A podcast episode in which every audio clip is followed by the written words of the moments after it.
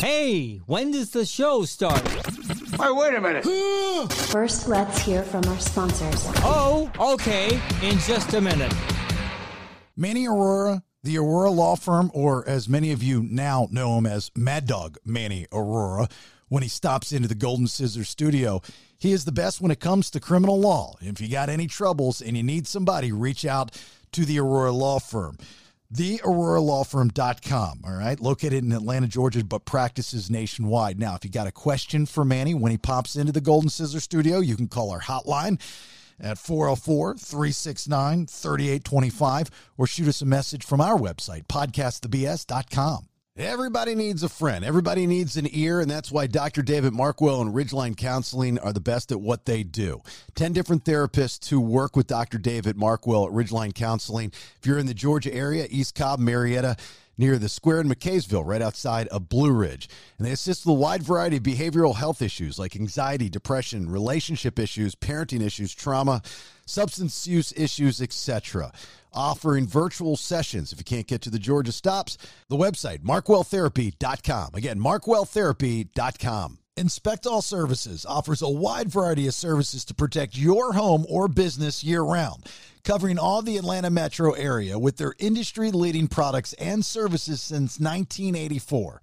Inspect All Services provides a wide range of home services, from crawl space encapsulations to provide comfort and improve the quality of air in your home to attic crawl space insulation with an Energy Star rating to keep you cooler in the summer and warmer in the winter. So, if you're tired of that musty smell coming from under your home or just simply want to save some money on your bills, then give Inspect All a call today. That's 770 483 2420. Again, 770 483 2420. Make sure you mention the BS. Why? You're going to receive 10% off your home services needs. Inspect All Pest Services, 770 483 2420. Want to come to a party? The Bailey Show podcast presents podcast and pours 2 Halliversary Saturday, October 29th, starting after the UGA game at Tannery Row in Buford, Georgia. Live music from The Verve Pipe. I won't be held responsible. Also, the all veteran band Distinct Grace, a live DJ, a live recording of the BS, and two Halloween costume contests totaling $1,000 in cash prizes. Dollar store, less is more. Halloween costume contest. $40 early bird ticket price while they last, and $100 for VIP, which includes free food and a drink. Join everyone from the BS Network as we celebrate Halloween, the one year anniversary of the podcast, and Bailey getting fired. That's what's up. More details and to purchase tickets, go to podcastthebs.com. Podcastthebs.com. It's better than radio. It's time, ladies and gentlemen.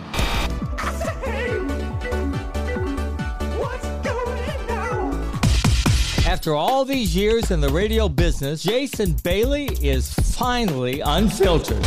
I don't know what you want. With his bestest buddy and producer, all the way from Mexico, it's Nate, dude. Sit back, enjoy. Here is the podcast that is all about intellectually immature nonsense. Are a very particular set of skills. You will love it. Why? Because I'm Jason's neighbor. I'm old man Kevin. And by God, this is the BS. Ah, there it is, episode 103 of The BS. Thanks for being here. My name is Jason Bailey in the Golden Scissor Studio, brought to us by Watkins Law WatkinsLawFirm.llc. That would be one Tyler Watkins and his entire law firm. They sponsor the studio. Cool, huh? Trial litigation attorneys, contracts, transactions, landlord tenant disputes, civil litigation, the general civil litigation. That's it. 770 648 4009. 770 648 4009. He will also be in the Haunted Vendor Village at Podcast Imports 2 Haliversary. I, I got to tell you, you know what? You know what gets my my my Woodrow Wilson kicking downstairs, a little chum chum action, is when I see on my email a notification that yet another two percenter purchased tickets for a big party.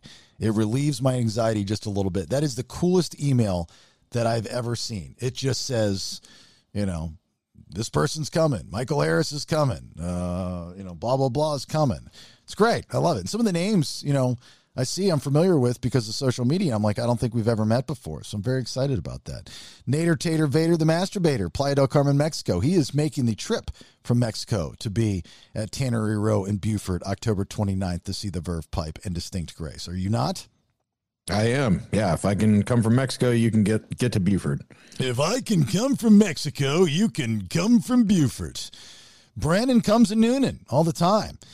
Uh, there I with love coming. Thrasher Services, the B man, the guy that will backflow your shit and uh, put some irrigation and some fencing around your place.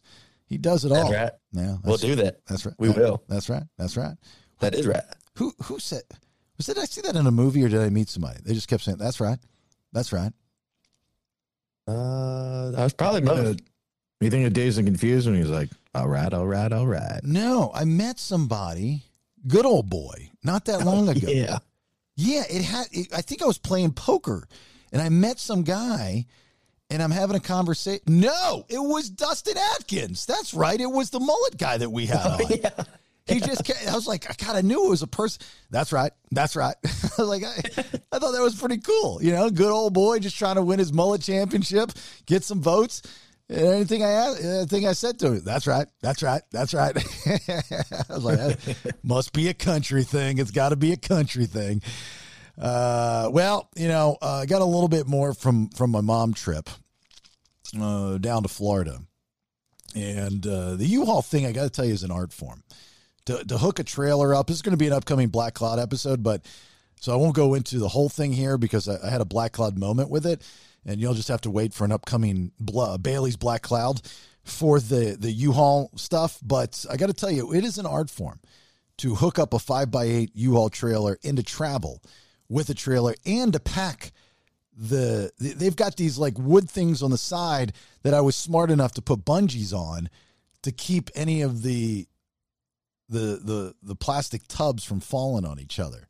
Because there's some valuable stuff in there. Now we've got to go through all the stuff. It's now in said garage, right? It's in my garage, tons of it. And we've got to go through the stuff and figure out what we're going to keep and what we're going to part with. You know, we just had to get it out of my mother's house. I knew what she was doing. There was nothing that she offered me that I declined. Believe it or not, Nate, which is really weird for me, right? I mean, Yeah. Like, no, don't need because I don't have any room in my house. I mean, we're we're we're packed. We got I don't have any storage. It's all done. And I Yeah, can't. you guys don't even park in the garage. The Hoarders. well, I don't park in the garage because it's my it's my man shop, my workshop, you know.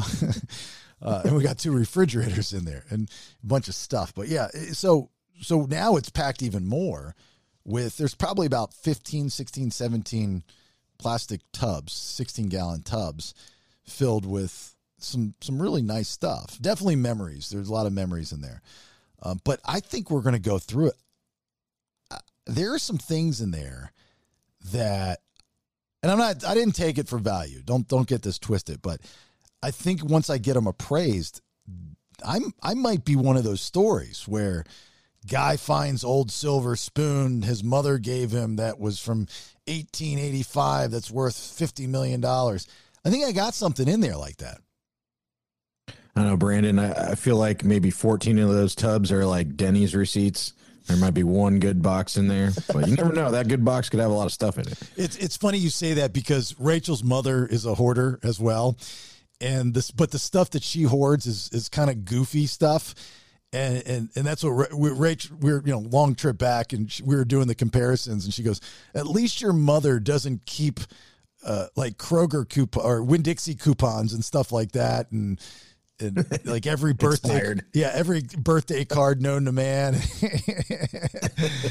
so that that is the difference. The only paper stuff that my mother gave me, and, and I'm I'm gonna have to find you know block out a good period of time to to sit down. I, I'm gonna you know, have a drink and, and read through these, but they were letters, handwritten letters. Yes, Brandon, back in the day, people used to write on paper and they had good penmanship. And they're they're all uh, shipped via the United States military. So they're in there those white envelopes and around them it's red, white, and blue. From my uncle, I believe Bud, who was in Korea and those are mess those are those are letters that he had sent to his mother my grandmother that's kind of neat to go through that kind of stuff because you know this, he's going to be talking about the war and what he's going through and so on and so forth so that's kind of neat Yeah, that'll be cool stuff. I would say after, you know, Alexis and I getting rid of all of our stuff and then also going to my parents and getting rid of a lot of stuff from my childhood or younger years. If you don't think it, if it's going to take up too much space and you can't do anything with it, just take a photo of it. Because the memories are of seeing the item, not of actually housing the item. Because there was a lot of things that, like, what am I going to do with, like, you know, Sno- a Snoopy snow cone maker from when I was 12. You know, like I, I'm going to hang on to that till I'm 90. No, I'll take a picture of it. Then when I look at the photo, I can say, oh, yeah, I remember that. That was, that was a good time.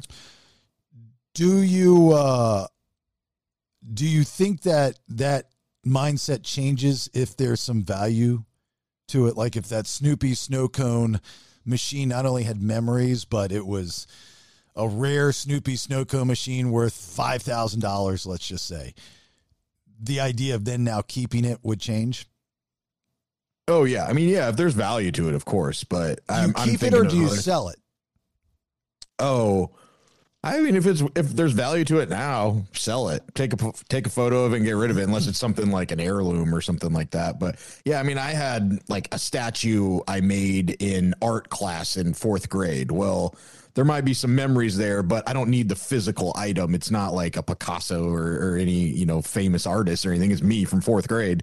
So yeah, just take a photo of it and then you can toss the thing out. yeah well look at that uh, nate was nft before nfts were nfts That's right. that's right that's I right get it minted. We'll, we'll, That's right. We'll start calling that the Dustin. That's right. That's right. He'll appreciate that. He'll like that. I also learned some things when I was down there, things that I did not know, or I might have gotten twisted in with my storytelling over the years. But this I did not know. Um, actually, I should bring Rach.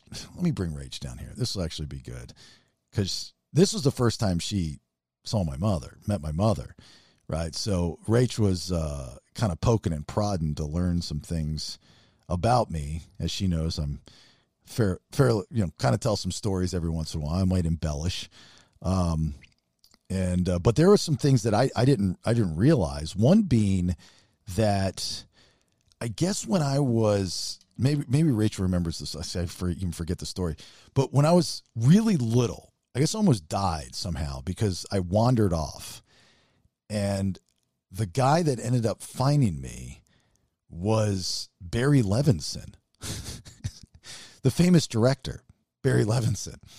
You know, he did Diner, the movie Diner.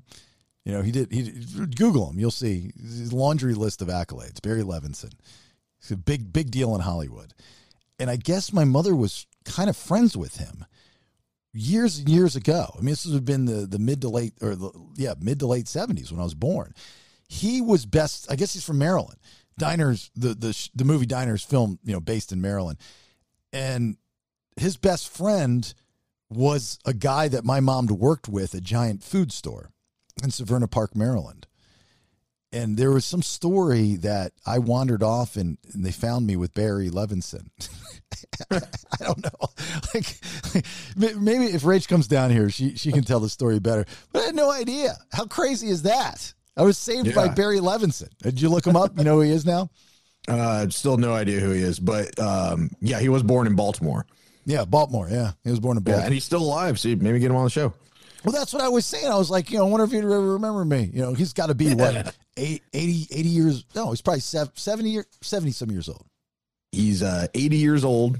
Just uh, turned 80 in April. But yeah, uh, other than Diner, I'm not familiar with Diner, but uh, Good Morning Vietnam, Wag the Dog, those other movies. Yeah. Oh, and Rain, and Rain Man, of course. Yeah, I mean that he's a big deal, right? Yeah, that's pretty cool. so, so Rumor is that he wrote Rain Man about you. Yeah, exactly. Like, it, it was did I influence Barry Levinson at all when I was a kid? so I, I was telling uh, the guys, Rach, that you know I learned some stories that I did, didn't even know. I was telling them the Barry Levinson story. Oh, dude, they were awesome. I found out in a very short period of time that Jason was a troublemaking child. that I You didn't know that already? Oh, dude, he almost drowned twice in like 10 minutes in two different stories. I, I I want I used to wander. I guess. Yeah. He oh, he's a wanderer. Speaking of the microphone, there, He's just a do- wanderer. Yeah, just it, uh, it, w- the Barry Levinson. I almost died and he saved me or something, right? Yeah, so your mother was playing tennis, I believe. No, she wasn't playing tennis because she didn't play tennis when she was younger. She didn't. She didn't start playing Bane, don't tennis. ruin the story. well, it it had nothing to do with tennis. She was doing something with a cookie. She, what does a cookie have to do with tennis? So her No, I've seen that so porn. These, so these ladies asked it because apparently you were absolutely adorable and all the ladies loved What do you you. mean, apparently? Of course, I was absolutely adorable. I got dick. to see a lot of really cute baby pictures, but these ladies come up to her and ask if they can take Jason down oh. to the pool, That's it. And I'm like thinking Just- in my head, Just, ra- okay, just random women came up to my mother. Okay, we were at, I guess, a community pool or something. And some random women came up to my mother and asked if they could take me because they thought I was cute to the pool. to the pool. He was Oh my like God. three. He's like three. My that was the other thing we learned. My mother was very trusting with people. She would just there had to have been some She's point like, in time. fuck I, it, just take him. I must have been touched by somebody. I had to have been touched. There is no way all these stories that she was telling that she just let random people take me that nobody put their finger in my butthole. so so she then says that she comes up to the pool house and she's eating this giant cookie and like she's very excited about the giant cookie that she's eating she just walks in and she looks over and some strange man is holding jason well, he's holding Jason, and this is Barry Levinstein. is- Levinson. Le- Levinson, sorry, is holding Jason because he just almost drowned in the pool with But- these other ladies. But he's friends with my mom's friends. Yeah. Yeah, Barry. Yeah. Yeah, he was there with him. yeah, he was there, and they they build furniture, and their families have all built furniture Yeah. for years, and you know, great friends. But he saved Jason from the pool from drowning. I never knew that story, right? Never knew that story. If I if I would have never reconnected with my mother, I would have never known that story. But Uh. there's another one too, where he drowned in two stories within like 20 minutes time. Jason drowned twice. What are you talking about? The mall? Yeah. Oh, I didn't use. Uh, it was too shallow to drown. I didn't drown. I just fell. Oh. How do you drown at the mall? Yeah, Bass Pro Shop. No, so my my mother, uh, the Giant food store at the time. Now it's a Kohl's, and the Giant's bigger. Um, Giant food store. I don't know if you guys are familiar with it, but it's a really cool food store. Really, really good food store. It'd be Like a Publix. yeah, kind of like a Publix on steroids, actually. And, and it's a northern brand. She worked there for years when I was a kid. and She worked all the time. And we were very, very poor. This is the only income that was coming in. So, uh, and she's got two kids and blah, blah, blah. Wasn't getting any child support from my f- uh, brother's father that I know of. And so uh, the, the, the grocery store was attached to this kind of mall. It was a very small mall, maybe like 20 stores in it. And at the very end, there was a department store called Caldors, which would be like a Kohl's now today. And they, they had like a Hallmark store in there. They had all these different stores. And while my mother was working because we couldn't afford a baby, she couldn't afford a babysitter, and my couldn't get me to my grandmother's or my family's or something, I'd go to work with her. But I would be bored because she's working like 12 hour shifts. So I would just wander at like three, four years old in the drowned. in the mall by myself. Because in those days, at four, you were a little bit more independent than you are today. Uh, and so I, I I remember. See, she tells this story differently. I don't think she's right. I think I. I I don't know. Hmm? I don't know. You were four, five years old. I can remember- mother was the adult. I can remember when I was three. So Okay. she's she claims that so they had these fountains in the middle of the mall, and I was jumping, you know, where you'd flick pennies in and stuff. I was jumping in between the fountains. Like you could kind of walk on them and jump from side to side and stuff. And I fell into the fountain. And so Bernie, who owned the corner pizza place inside this mall, Bernie's Pizza, the he takes me in, gives me a towel, and tries to dry my clothes off in the pizza ovens.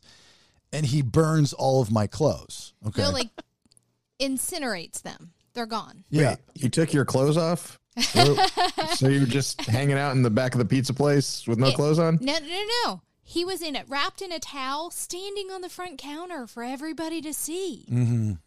In a towel with no clothes on.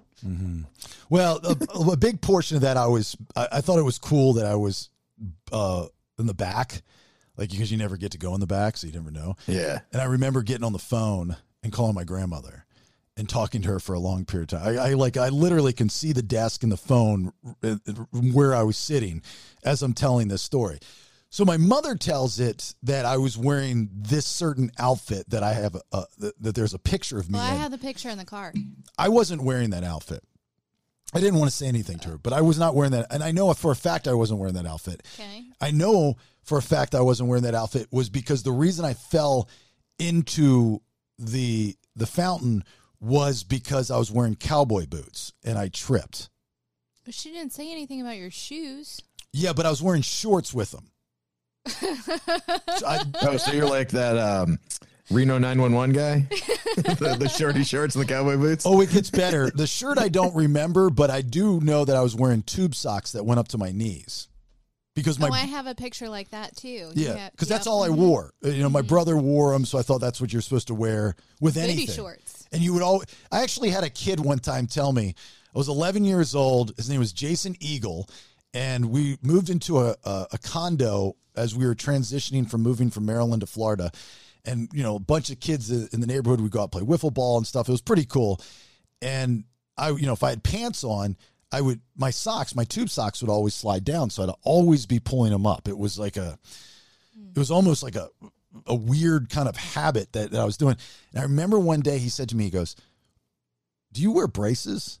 And I thought he meant on my teeth. And I said, "No, I don't have any braces on. Why?" He goes, "No, no, no, on your legs." I said, "No, why?" He goes, "Because you're always pulling something up." I said, "Oh, I'm pulling my socks up." He goes, "Why do you wear such big socks?" I said, "Oh, I thought that's what you're supposed to wear." He goes, "No, dude, no." he was My like, legs are cold. he was like three years, four years older than I was. I- I'll never forget that. He had so salt and pepper hair, but I was wearing cowboy boots that day. I don't know. No, I do Your know. Your mother, I mean, like she was very, very adamant. That, She's also 76 and she's yeah, but, But you I also called your you- wife down to tell a story you just learned last week. So I don't know if I trust your memory. touche. but no, you, you do have a good memory from your childhood, so I wouldn't be surprised. Because who who wears cowboy boots to the the mall? So that's something you would remember. So the the fountain was made out of this these there was brown uh dark brown like pebbles, right? There and they were very small like kind of um smaller than river rock, like just those, those very small pebbles. Oh, I know exactly what you're talking about. and and that's what all these fountains were made out of. And I remember when I jumped, the heel of the cowboy boot in that corner caught. So when I tried to uh, go up, it slid back, and that's when I fell. So either way, I remember. whether you were wearing shorts or pants, you still were drowning twice. Yeah, but in I a don't very think- short period of time, and ended up naked on a pizza counter. That's true. The, but the drowning thing, at least in this case, it was too shallow to drown. I think I just fell, and I was like, "Oh shit." I don't know. No, I Sure, you did. weren't stealing change. no, no, there were there was change in it, and, and I, I remember going, God, I should have taken some change at the time. Yeah. I just feel like you're a troublemaker. Oh, Probably why your mom had so many issues. No, I was I was a I was I was Yeah. I was a good kid, but I was a rough. I was I You got in trouble a lot. I was rough around the edges a little bit. Uh, wh- what else did you learn on that trip? I mean, outside of the deep stuff that Yeah. we don't want to get into, but She's very sweet. Yeah. She's an old lady. Mhm. She's, I mean, she's what, 10 years older than my parents? yeah, Or, well, probably about 13, Mhm. 15 years older than my parents. Yeah. Um, very, very sweet. I learned that older people love glass. they love glass. Because there was a, you know, you go back to the 60s, 70s, and 80s, it was all about teapots and dishes. Oh, and, dude. you know, stuff like We that. have a U-Haul full of glassware. hmm Expensive. Glassware. Very expensive, very expensive, and it's beautiful. But I have like his grandmother's milk glass, that white. Um, Do you I know? mean, you do, you, do you know what milk glass is? No, like a glass you drink milk out of. No, That's what I was thinking. it, it, they call it milk glass because it, it's it's a milky white, but it's it's thick and it's a certain type of glass. It was a, it was a big thing years and years and years, I mean like a long time ago, but it's a collectible. it's beautiful. It's really, really pretty. But um, so we have milk glass, lots of that, white, and and it's white. Thank goodness, it's not like pink or blue or the like uh, mint green that they also have. You'll see them in like antique stores and all. And um, so it matches all my stuff, so I can use Graham's milk glass. Great. We have a ton of Waterford crystal. Yeah. I mean, like vases, bowls, whole glass sets, glassware sets. I mean, I don't know. I'm entertaining for the rest of my life. No, We're having a fucking party. no, it's kind of a thing. It's a big deal. And um, let's see what else. Oh, dude, she brought me out this when we left and came back. She brought me out this giant Waterford crystal glass platter. And she's like, I brought you this platter. There's two of them. I mean, like, when I say giant, do you have no idea how friggin' big these things are. They're giant and heavy platters. I'm out gonna of make glass. That doesn't seem like a good thing to make a platter out of. Dude, I'm gonna have the prettiest coochie boards on the face of the planet. That's all she kept talking about is her coochie boards. I'm so excited. It's her coochie. it's gonna be the best day ever. All right. Uh, And yeah, then lots of dishes. Lots of dishes. Yeah, and Bees likes her teapots and and uh, teacups. Mm-hmm. Do you want to? You want to tell them the? I can tell them. You me tell them. You know what I'm talking about? I do. Yeah. Go ahead. So, Mr. Nate, Brandon, we now have five dogs. because we came home with a dog because Jason's mother gave Bees a dog. Oh no! And she's so cute. And she let and Milton likes her. Ooh, Is it a small dog? Uh, she, I mean, she's part Cavalier. She's part Cavalier and part um English. What Cocker. English English Cocker Spaniel. She's a, she's a, she's a little bit smaller than Max. Yeah, same colors as Max. Same color. Is it a is it a puppy or like a thirteen year old dying dog? No, she's five. And Ish. we're Okay. gon- yeah, about five. We're gonna go to the vet today and get her all hooked up, and she'll be living her best life. Mm. But mm-hmm. she is super sweet, and everybody What's loves name? her. Jenna.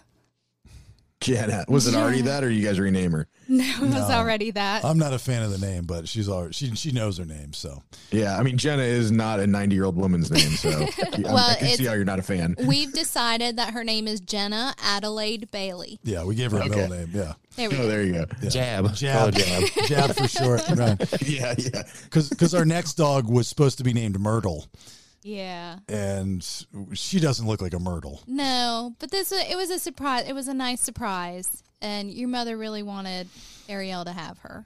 Mm-hmm. And she's a sweet dog.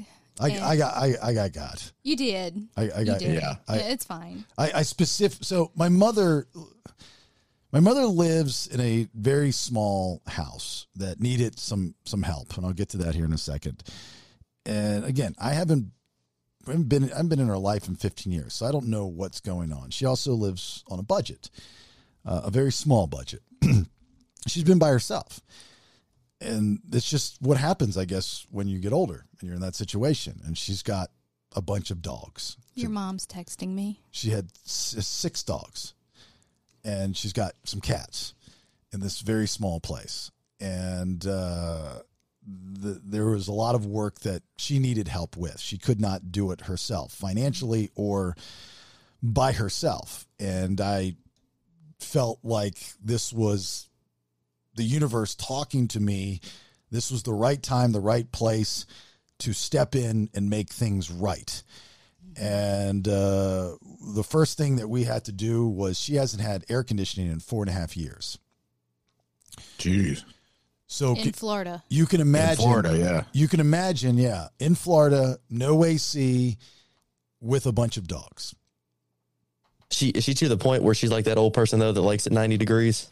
She does. house? She does. Okay. She, she she she was like, "Well, if we get this AC fix, I'm But she has seven dogs. let, us put it on. Let's put it on 80. You know, Oh yeah. so so A and E could have been there any day to film. yeah, uh, yeah. It, it, it was it, it was it was a situation. Let's just say that.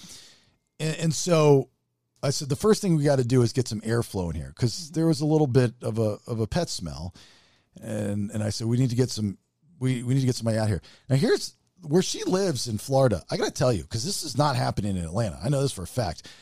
I called numerous service techs.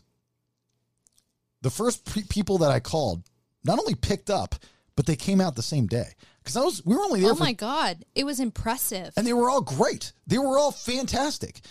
Uh, and I actually made a friend. One of one of the guys that owns the AC, the, actually the guy that owns the AC company, the uh, the Duck Man is his company, and he was a listener of mine. Well, actually, when I was on JRR, so he goes way back.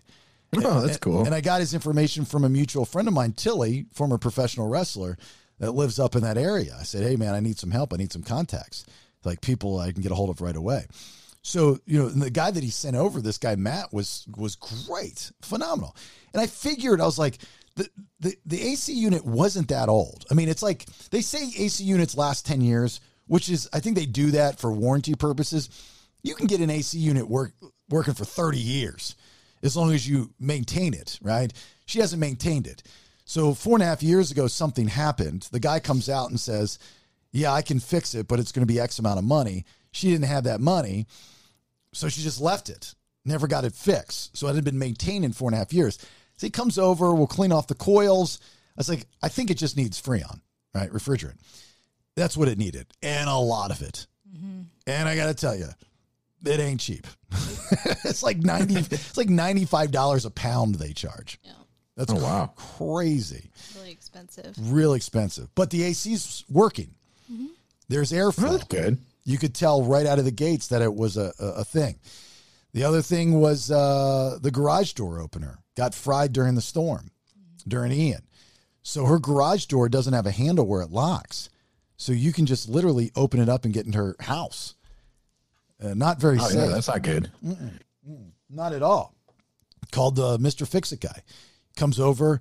So I bought a new garage door. He was like, "Uh, "This thing's fried, man." He's like, "It's just not going to work." Uh, he goes, "I can sell you one off my truck." So how much? He goes, "The only one I got is seven fifty. I was like, seven hundred fifty dollars for a one car garage? Like that's ridiculous. He goes, or you can go up to Lowe's and get get one, and I can come back tomorrow and put it in for X amount of dollars. I said, let's do that. But he said, I'll come back tomorrow. Mm-hmm. And Yeah. he did. And he did. He came back tomorrow or the, the next day. Uh, so that was great. And then there were uh, a lot of reno issues that had projects that had been started that were never completed. And I don't know when they would ever be completed. Yeah. So I was like, well, you know, I'll, I'll go back down there and I'll bring some hands with me and my tools and we'll, this is stuff that I could do. But I was like, well, maybe I could find somebody here to do it for inexpensive. And I was like, ah, I know a guy. Who do you think I called, Nate? In Florida? Yeah. Oh, uh, Magic Man. Yeah. Called Magic Oh. Man Yeah. up. Yeah. And he came out same day. Came out same day, did a quick walkthrough with that Magic Man charm. He said, not a problem. We'll get this handled. And we worked out a deal and he's a good friend and he's, he's, you know, he's going to take care of it for me. So he's, Very nice. He's a, he's a good dude, man. He's, he's, he's the guy for those that are listening. Remember we did an episode, you know, at the beginning of this whole thing. Uh, we were down in Florida. It was actually like, I think the first month that we were doing it and we did a, a, a, a live recording at his place called the Old Kinderhook, and it's a glass blowing place that he has in Apopka, Florida. pretty neat. And actually had some listeners that were like, "Hey, we're going down there. I want to stop by," and they made appointments and did the whole glass blowing experience. It was really cool. Uh, but he was a part of my radio show back in the day, and we partied a lot back in the day. He was this dude, man. This guy can pick up women like it was no. I I I never seen anybody do it so easily. He was he, he he he had magic tricks. He carried this rubber thumb with him. I mean, it was chicks love. Uh, you remember the rubber thumb trick? Oh yeah, it wasn't even I for the magic; it was for the ladies. I remember when we first started dating, he was doing that. I Yeah. don't remember where we were at. We were all really drunk, but Oh, fun tricks. yeah. I was like, I want to get this lady Uh, your mom wants to know what time the uh, internet guy's going to be there. between eleven and one. Cool. Between eleven and one. So Bees put together some bar stool chairs for her, and she was very impressed that she knew how to do that. And I fixed a leak in her kitchen sink. She Mm-hmm. Yeah. was very impressed Yeah, that I knew how to do that. She was impressed with me too. I knew how to do stuff too. She said, she said, Jace knows how to do that? Mm-hmm. And I said, yeah. He's learned how to do all kinds of really cool stuff. And she's like, I just don't know what to say. It was really cute. One hell of a delegator too. I Got to tell you that. yeah, changed some light bulbs like it was nobody's business. So one of the things, and I don't know if I mentioned this the other day or not, but um, the, the last thing that that we had to get done is, as I said to her, I go, you know, what do you do for entertainment? Did I tell you this? Did, did I say this in the last episode? I Yeah. did. Okay. And she Well, goes, Brandon wasn't here. uh, shocker. And, and so she goes, uh, well, I, I watch movies. I said, oh, okay. Um, of course, your mind automatically goes to, you know, she's watching Netflix or something. Not even taking into consideration. I'm not reading the room at all. And, and she goes, uh, I said, well, I go, you, str- you just stream them or something? She goes, well, uh, what is that? What is streaming? I says, how, how do you watch the movies? She goes, well, I, the library rents them out for free. I said, "Oh, okay. Uh, What are you What are you watching them on?" She's on my TV. I go, "No, no, no. I understand, but w- w- you get the movie in what DVD form?" She's like, "Yeah, yeah, yeah." She's like, "DVD." She's like, "I'm not that old. I don't get the VCR stuff." okay. She'd never. She's never heard of streaming. Like she might have. She said I might have heard of it or something, but she has no idea what streaming is. So I was like, "Mom," I go, "We're going to get you access to as many movies as you want." And you don't have to go to the library. It's literally just on your remote control. She doesn't drive as much anymore. Yeah, she doesn't. That's the next thing that we're gonna have to deal with her getting an automobile. But uh, so she was like, uh, "What?" I just turned on my TV and it's there. I was like, "Yeah, I'll walk you through it. We'll we'll show you how to do it, and you get used to it, and it'll be easy." I don't know if I'll be able to do this or not. So it's like, oh, let me see what kind of TV you have. So she's got this. You know, it's a flat screen. It's an older flat screen. Damn thing's got four HDMI hookups in it. And I was like, I'll just, I'll just get a Roku and put it in there. So I'm getting all this stuff for her house and, you know, cleaning stuff and smelly stuff and getting her, you know, a little bit of this and a little bit of that. And I'm going, does she even have internet? She probably doesn't have internet. I didn't even think about it. Isn't that weird? Like the mindset of you going, I mean, unless you're in Ukraine, right? You're going, you don't have internet. Like if you're in the United States, everybody's got internet. You have to have internet. That's how we function. That's how, you know, hashtag first world problems, right? Yeah. yeah. And, and so I, I said, Do you have internet? She goes, Oh, no, I don't have a computer. I don't need internet. So I do everything on my phone. I- I said, I I understand that, but in order to stream movies, you need to have the internet. And she goes, Oh, well, I don't have that. So call my buddy at AT&T. You know, he's in corporate and they have a third party that they deal with in her neck of the woods. They're out, uh, they came out the, the following Thursday. And so uh, I was like, that's great. And so she's got internet. Now, she, now we're just trying to figure out how to do the Netflix stuff. Uh, but her whole world changed like in three days, Yeah, it was it was very quickly. Very, very quickly. you know? But for Yeah. the better. And she was very excited to have a granddaughter. Yeah. That was fun. Mm-hmm. She's Hasn't met Caleb yet, though. has not met Caleb yet. However, we have had Baby that- steps. We've had the conversation that maybe he'll go and pick her up, and they can fly here together for a holiday. Mm. So That'd be think, cool. Yeah, I think Caleb can handle that. Yeah, he's good. He's good when it comes to stuff like Yeah, that. he's good with that. He Caleb Caleb likes to be around people that don't know the things that he knows. I was gonna say, what is he good at? What flying old people around the country? he goes way back. But he used to he fly knows. low. Yeah, he know, he knows. Yeah, that's what he does. It's his new job. He just finds the elderly and travels with them. All right, Flo, let's go. he's he's kind of like an air marshal, but not. Yeah, he's an air angel. he's an air angel. He's air hospice. That's what he is. Uh, so yeah, so I mean, it was it was good, man. I feel good about it. Um, you know, all the things that that got done and will get done, and she's got air conditioning. That's I was just very excited about that. You know, and you know, Yeah, that was a game changer. we're gonna go back down there probably sooner than later. on want to fix up her yard a little bit too, so she's some stuff needs some some work out there. Oh, and then like she just I, I bought her some string lights for her patio. She has this little patio in the back, and she was in heaven. She's like, I've seen these things. Tilly had these at his restaurant, and I just thought they were the neatest things. I said, Well, let's go get you some. Oh, I don't know. I can't afford that. I was like, I got it. I got it. I got it. So we go and, and get get the. She goes, those are forty nine dollars. I said, it, yeah, it's actually a pretty damn good price. uh, I think I bought mine for sixty nine dollars. Like this, this is pretty damn good. So we, we we get the the string lights and I put them up for her, and uh, she, she goes, "Oh, I'm just gonna sit out here, and I'm gonna have a glass of wine and look at my string lights." and you know, he bought the ones with the remote because Oh, nice. Well, no, I added it to it. So, you know, you get that extra outlet that you plug in and, and you got a remote now. So, he asked her how she would uh, turn her lights on and off, and she's like, "Oh, I just unplug them. You know, unplug them from the thing, and when I go out there, I'll plug them in, and you know, that's how I do it." And he's like, "No, that no, let me. I got it. Let's. We'll get you a remote." And she's like, "What?" And then she did. He he sets everything up, and he does it. And he shows her how to turn the lights on and off with the remote. And she comes out because they were out back while I was in the garage packing stuff up and wrapping gla- all the glass, wrapping all the glass and packing it up. And she comes outside with the little remote, and she's like, "Rachel, I can turn my lights on and off with this little remote, and." I can just enjoy them from inside and then turn them off right here. and I was like, yeah, it's cool, huh? And it was super cute. So- It was really oh, cute. Oh, wait, wait till you get her an Amazon Echo. It's gonna blow her mind. Talk to this bitch in my house. It'll turn your lights on. yeah, I, yeah, put like put a Wemo in or something like that. Yeah, yeah, I know.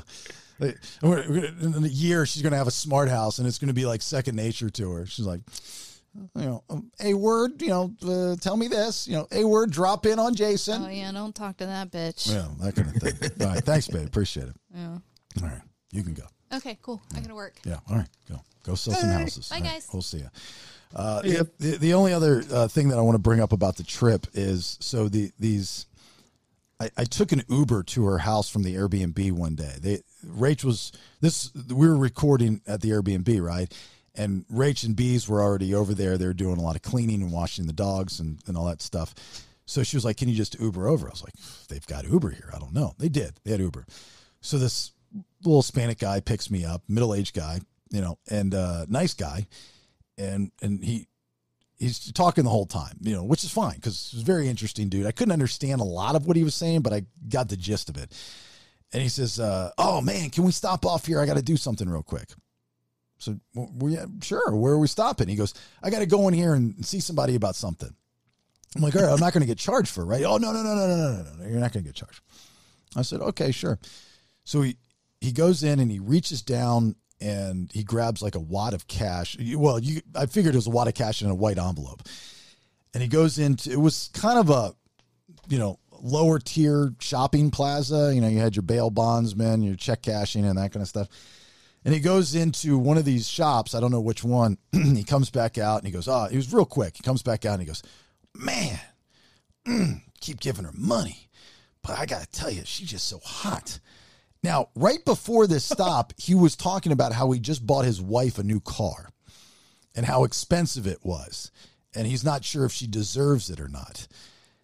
He just stopped and I guess, I mean, I figured it out. He gave, he's got a mistress that he's giving money to. and he's the, the now the next half of the trip, which is only you know a 10, 12 minute trip. The next half of the trip, he's just telling me how hot she is and how she wears these ripped jeans all the time and how her backside, her ass is so. I think he said backside, and then he's like, and then he said ass, uh, and, and he's like, he can't quit her. I mean, just like I mean, he's like, guys, he's just from Venezuela. Uh, he's from Panama. like this whole thing. Going, weren't you just talking? I, I didn't bring it up, but was- weren't you just talking about your wife? Who is this woman? It's like this is very, very weird. He's very, he's like, I shouldn't be telling you this kind of stuff. I'm like, I'm not going to tell anybody, dude. It's fine. So that was that. Drops me off. The plumber, either that day or the next day, comes over. This guy's phenomenal. Old school, old guy, very Florida, grew up, born and raised in that small town in Florida where my mom's at. He fixes, uh, we had to get the shower up and running. You know, the shower wasn't working. And so he gets everything up and running. We change out the hardware and, and all that good stuff. And uh, I got to pay him. I was like, okay, what's the damage? And he goes, uh, X amount of dollars. I said, okay, you know, can I give you a credit card? He goes, now, cash or check? Uh, um, excuse, excuse me? Cash or check? I go, I don't have, I don't, at the time I didn't have that money on me. I was like, I don't have it on me. And I don't have a car. Rach had the car. And he goes, Well, get in. I'll take you up to Publix and, and you can get the money. I was like, All right, well, let's just go to the, the bank instead because it's right there. He's like, Okay. So he drives me up to the bank to get him paid. okay. I mean, it just, you know, it was nice guy. I mean, I didn't fear for my life or anything, mm, but the guy wanted to get paid and he didn't, you know, I didn't, I don't have a checkbook with me. Who does that? Right. So it was kind of smart because what I owed him, I could not get the increment of that amount out of the ATM. So he actually got paid a little bit more. Um, and so, uh, so the the trip on the way back, he gets a phone call from this this woman. This guy's got a mistress. So he was talking about his wife too at the beginning of the trip. Then he gets a phone call and he starts talking about how hot this woman is and how you know nobody knows except for me now and that he's worried that her son's going to find out because he's like six foot six 300 pounds. And he thinks his, her son's going to beat him up. So I, like he says the same thing the other guy said. He goes i don't know why i'm telling you these things. I've never been the one. You know there's certain people that you have in your life or that have been in your life before that they get that that stigma that that that, that badge of I don't know why I'm telling you this. I just feel like I can open up to you. You know, there's always that I've never been that guy. no one has ever said, I just feel like I can open up to you, Jason, and you're not going to judge me and you'll just understand and listen unconditionally. Never been. Those words have never been said to me ever, right? So, for it to happen twice in 24 hours from these old Florida crackers, was crazy. they both had fucking mistresses, probably within a five mile radius of each other. You know, Jesus, I don't know how people do that. Like, why complicate your life? Life is hard enough. You know, make it more like make it harder for yourself. Come on.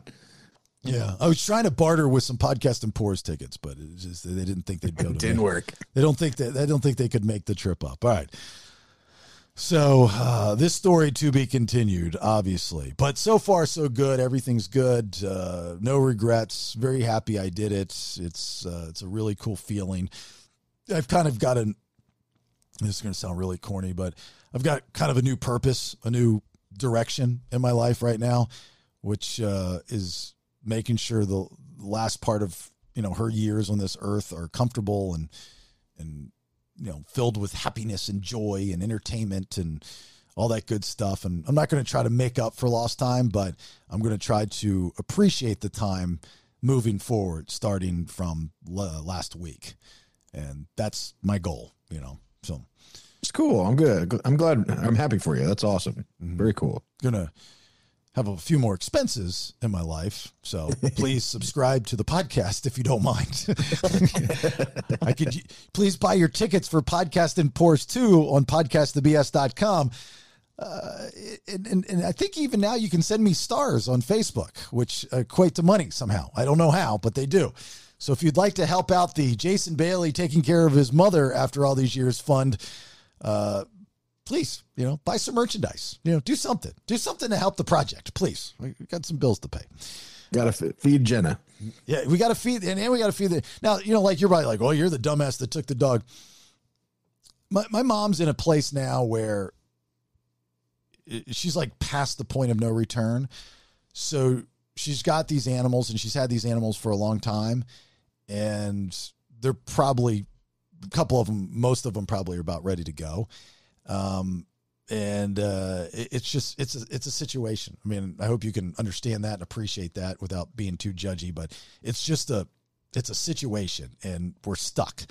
And one of the ways that we could help the situation is all the things that we did. Uh, I'm not looking for a "you're awesome, Jason" pat on the back type of thing. I'm just sharing the story with you guys.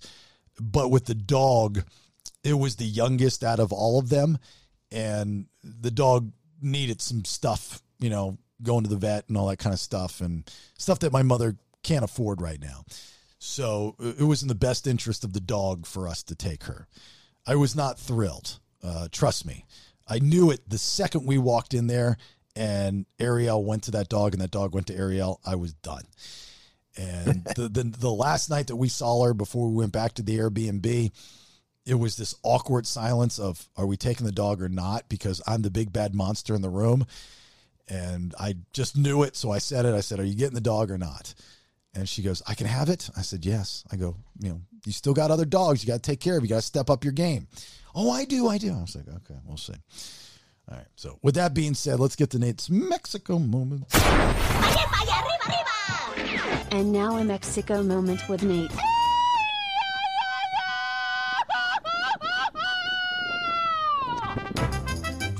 All right, Nate, go ahead.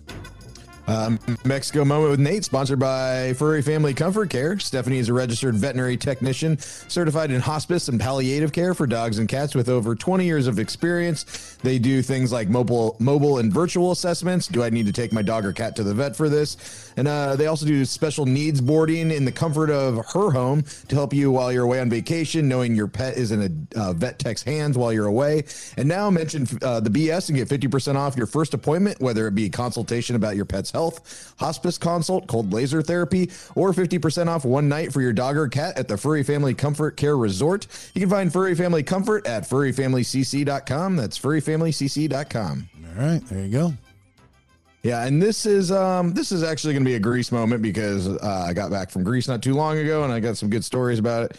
Um, so this happened. Well, technically, this has kind of happened the whole trip. Um, you know, Alexis is Greek and has never been to you know her homeland or whatever where everybody is.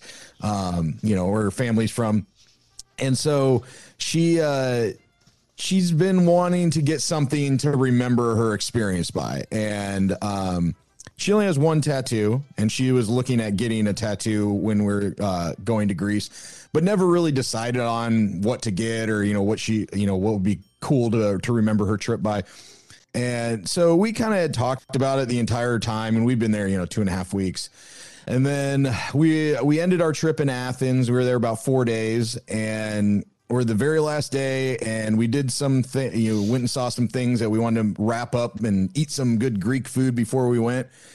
And then one of the places I want to go to was this brewery, and there was there's only like uh, I think that was closest one that was nearby us. So we'd been putting it off for a while, and so it's the last night, and we were like, all right, let's go, let's go grab some beers at this craft beer place. And I put a, a I think I sent it to you guys. I put a BS sticker on the bathroom there. Yeah, you did. I saw it. I, I've been, you know what? I, I haven't been posting them. I wish I got to go back and find the pictures. But like Rach always is, she's really good with carrying the BS stickers around. And we started just post, just like sticking them in random places, like downtown Atlanta. If you're going to State Farm, you're going to see a few of them. Uh, not only in the bathroom, probably in State Farm, but on the light poles outside. You know, so I'm like, sticker it up, man. Hopefully somebody will scan it and subscribe and start to listen at least, right? yeah, yeah. Well, and honestly, the- where I put it up, there was another sticker there that also had a QR code on it.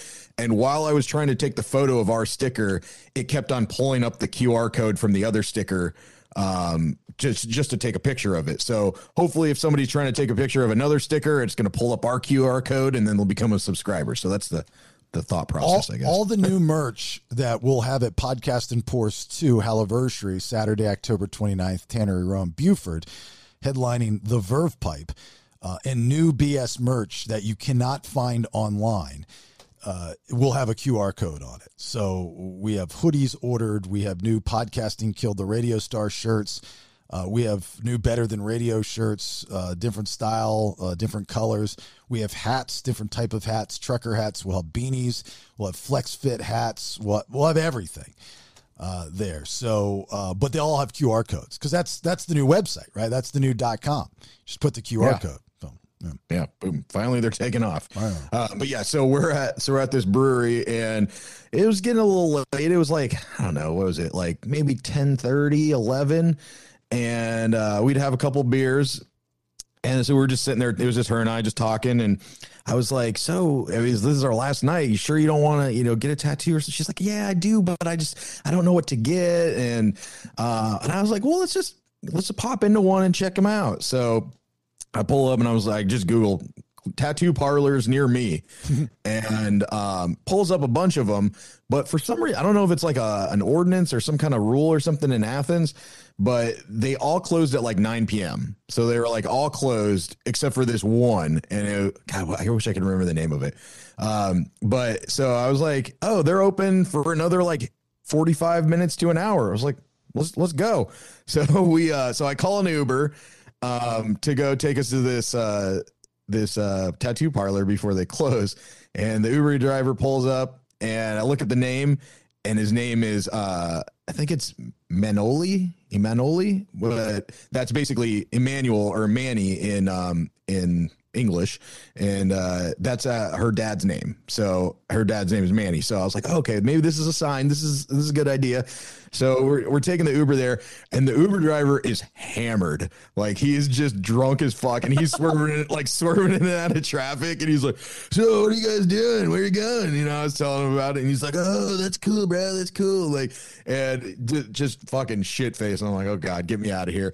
So finally drops us off, and it's like we get to the tattoo parlor, and it's in this like kind of nightclubby district. And we go up these stairs where the sign was and we look to the left and in this door there's all these girls like strippers like like changing like they're part partially nude and there's a guy there who looks kind of like the the mob boss guy and he sees us come up the stairs and he shuts the door and he's like what are you guys doing? And i was like oh we're looking for the tat oh the tattoo parlor. Yeah it's up there. So we go up there and um and and there's one dude in there and it's just like it, it looks like um uh what you know in minority report where they have that the operating room or whatever and it's just kind of like or maybe it's his an apartment wherever he did that surgery where he With took the- out his eyeballs eye? Yeah. yeah yeah that that's what it looked like so it was a little it was a little sketch looking Kind of, of like, Um, kind of like those rooms in ho- uh, uh, um, hostel. Yeah, yeah, exactly. Yeah, it's a little, you know, dark and and weird. Um, and so she uh she's like, Yeah, I'm looking at getting, you know, this or that or whatever. And he's like, Well, you know, I'll I'll start making up some sketches if you'd like. Um, but he's like, We're cash only.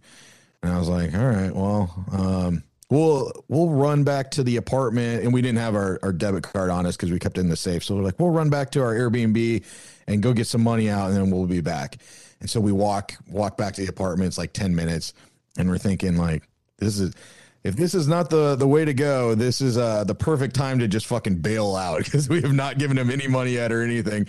Um, and then she's like, Yeah, I don't know. I was like, just do it. I was like, you're in you're in Greece. Like, we're not sure if we'll ever come back here. You know, why not get something to remember by? And she's like, okay, so um, so we go back and we go into the the tattoo parlor and the dude's playing Alan Jackson.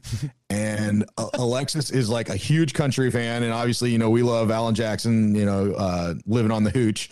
Uh, so I was like, okay, this is another good sign. So I was, I was talking to her. I was like, let's just, you should do it. You should do it. And then so she, she starts talking to the guy, and he, uh, he's like, I'm the only Greek in Greece that likes country. Like he's like the outcast or something. So I was like, okay, this is a good sign. So she she sits down and uh, gets a tattoo, and so she gets um, an evil eye because on her other wrist she has um like her like some greek keys and like a zodiac sign he's like do you get that in the united states and uh he was like yeah or Alexis like yeah and he goes it's shit work he could have done better That's what every tattoo artist says, though. Yeah. just like just every cable guy. They're like, oh, I don't know who installed this, but it's just shit work. yeah. So uh, so she gets it, goes well, and he asked me if I want one. I was like, fuck, why not? So uh, so I end up getting uh, in Greek. I got uh, it's uh, Yasu, which uh, is cheers in Greek, basically. So I got it here on my forearm. Uh, so got Yeah. a little. It's kind of, Yeah. kind of an odd place just to kind of put it out in the middle of the ocean right there. Just, Oh, yeah, the no, ocean. no. I, well, what I'm saying is, it's just there's nothing around. It's just there. So you got dirt on your arm. yeah. Well, usually, you know, if you get your first tattoo somewhere, it's going to be the only one there. Oh, but you have more tattoos, don't you? Oh yeah, but I'm just saying, like on my arm. Yeah, like well, I, that's my point. Is that you're going to probably add to it now. Oh yeah, totally. And I, my thought process is, I'll start getting cheers from every country I visit. So I'm gonna get a salute, and uh, I got to figure out what it is in, in Egypt. You know, Man, you- I, have, I have to go back there. You should have been smart about this, thought it through, and get them all. As much as I hate tattoos on people's asses, especially guys, but if you did that from everywhere that you travel to, and you could call it your assport. that would be funny. I saw another guy that had a cool one. He on his leg, he would put a puzzle piece with like Mm. uh, either a flag or something from each country that he visited, and then he just adds to it. It's funny Um, you say that. That's my next tattoo. Oh, really? Yeah, But that one would look weird too if you just had one because it just looks like you're like pro autism or something. no, um, so we were all going to get a tattoo. Ariel wants to get her first tattoo soon. I talked her out of getting it when she was well, she is 16. So I talked her out of she wants to get something to in honor of her father, which which is totally cool. But I was like, let's just think it through. Uh, So then it kind of got dumbed down to like, I just want a B for bees. So I was thinking because it still drives me nuts. Like my right shoulder's done, and I wish it were done more. Like it came down past my my my my shirt, but it drives me nuts that my other side I'm like off balance. My OCD. So I was gonna do a a puzzle with um what was I gonna do a, a, a clock in the middle, and the puzzle would be uh, Earth color. So it'd be Earth, you know, in a puzzle form, and in each piece of the puzzle there would be places to put different things in my life that are important to me. So there would be like a bees, there would be a, you know, something for Rage, something for the dog, something for Allie, you know, that kind of thing. So the puzzle is my life and it's filled with things in my life. So it makes sense, just like my other tattoo makes sense. Yeah, that's cool. Yeah, I, thought like that. I thought that was pretty cool. She might have to wait though, because uh, I think last time we talked about it, still 18 is the the law in Georgia. Even there's no parental consent unless she goes to Florida. Florida, yeah. Yeah, well, I, I do it either do it myself or my buddy just got out of jail. So Oh, that's that's true. But yeah, and mine's mine's kind of specific. So like when I'm drinking, then you can see my cheers. Like oh, and people go, "What is poo poo papa?" Yasu. Sasu, sasu. But it's not.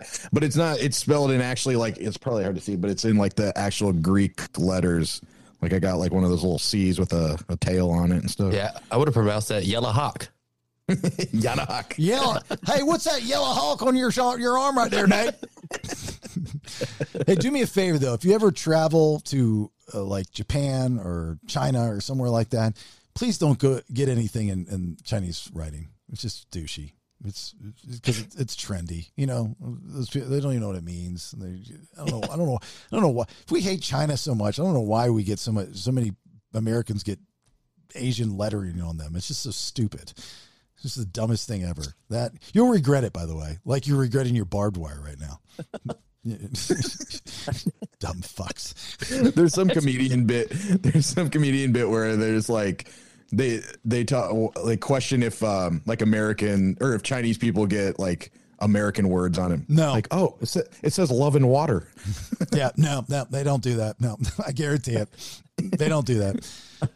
Uh, all I didn't know you had such a strong opinion about Asian letters. I just think it's like what, what- squigglies. so like in one breath you're like fuck them man. We'll make that shit here in america. Fuck that shit. What's your tattoo say? Oh it's asian writing for i love mom. You know like why? Just put i love mom in american in english you know? And half the times the tattoo guys are fucking with you. They're not putting what you want on there because you don't know the difference. You can't read it you're just taking the word for it. You're just, you're just taking page 16 from it at the tattoo parlor. Oh man, I'm fucking drunk as shit. Let's. I'm gonna get you know. I love Billy in, in Japanese. It's only like two letters. It's cool. You know, Greek lettering's fine. I don't mind Greek lettering. Yeah, and I was worried about that. That was kind of I was hesitant as well. But I asked the the Uber driver the the Greek guy that was uh, tattooing me and Alexis's dad who speaks Greek to make sure that it was legit because that's I was worried about that as well. Well, even you know, like the Greek alphabet of you know alpha, beta, uh, uh, chi, is chi the next one? Pax. It's well, chi, uh, chi is xi, um, but there is a chi in the the Greek alphabet. Uh, delta. Oh, gamma is the next one. Is it gamma is the next one? So alpha, beta, gamma. Yeah, alpha, beta, gamma, delta, epsilon, zeta. Chi. Yeah, that's where it's. Chi's in there somewhere.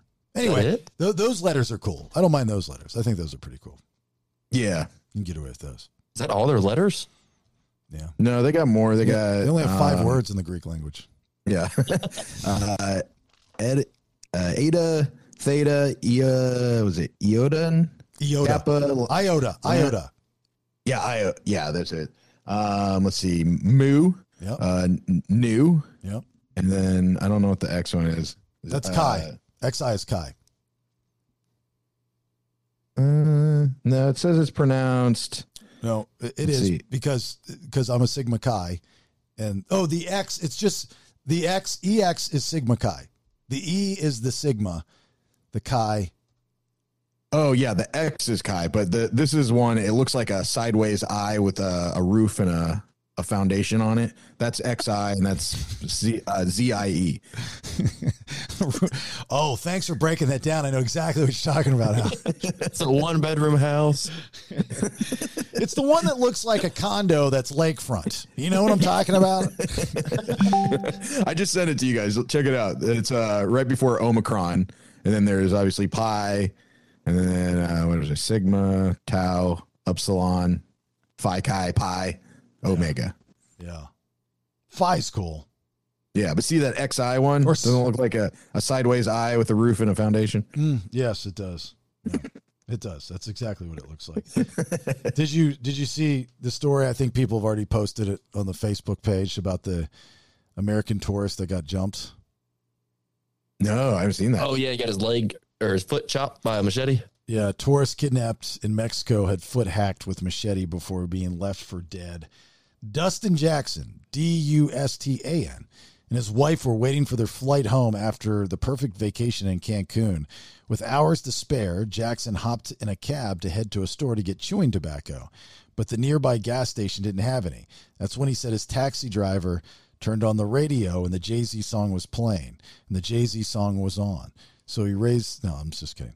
Uh, that's when he said his taxi cab driver uh, kidnapped him. I'll never forget that feeling. It was the scariest feeling in the entire world. Anybody buying that he went to go buy chewing tobacco?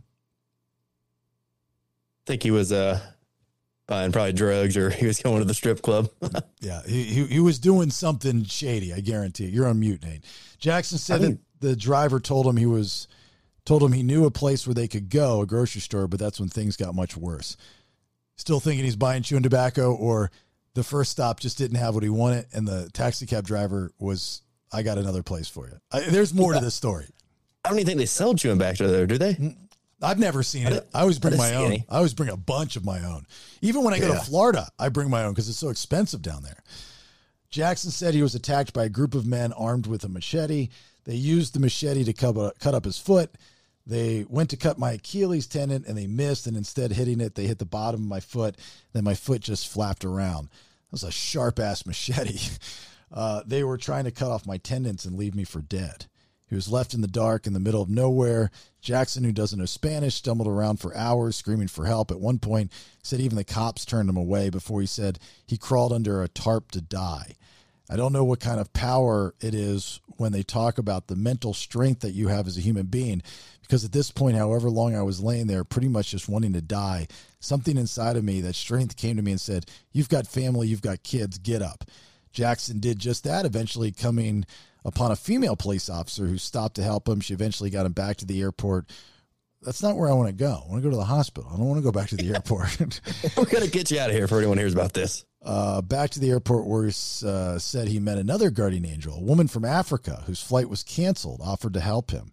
So this cop picks him up and he's about to die. His foot's flapping around. She takes him to the airport and he runs into this woman from Africa. Like, what's going on here? Jackson eventually had four surgeries to repair damage to his foot and his shoulder. He can no longer play catch with his daughter or swing a golf club with his son, but he said he knows he's miraculously survived for a reason.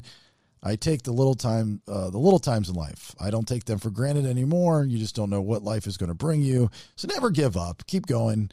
Everyone has a purpose. Everybody has a purpose. I think there's more to this story. I, I Yeah, know, it does. It doesn't make sense that. So they were waiting for their flight, but he took a cab, so he left the airport. I Yeah, mean, nobody they- they have leaves. nobody leaves the airport after you go through security. No, yeah, and they, they have tobacco there. Know, depending on what kind you wanted, but I don't believe that. Yeah, I don't. I, there's something weird about this. Now, I, I don't doubt that some guys jumped him and tried to, to take off his leg. Uh, there are bad people in this world. There are definitely bad people in Mexico.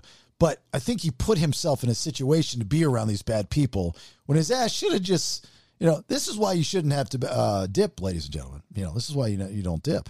It's because you, you you start jonesing and you're like, I'll be back. I'm going to catch a cab to somewhere in Cancun to go try to find. Eh, it's not a good idea. You know, and, Yeah. di- and dip's not that hard to find. I don't think they have dip in Mexico.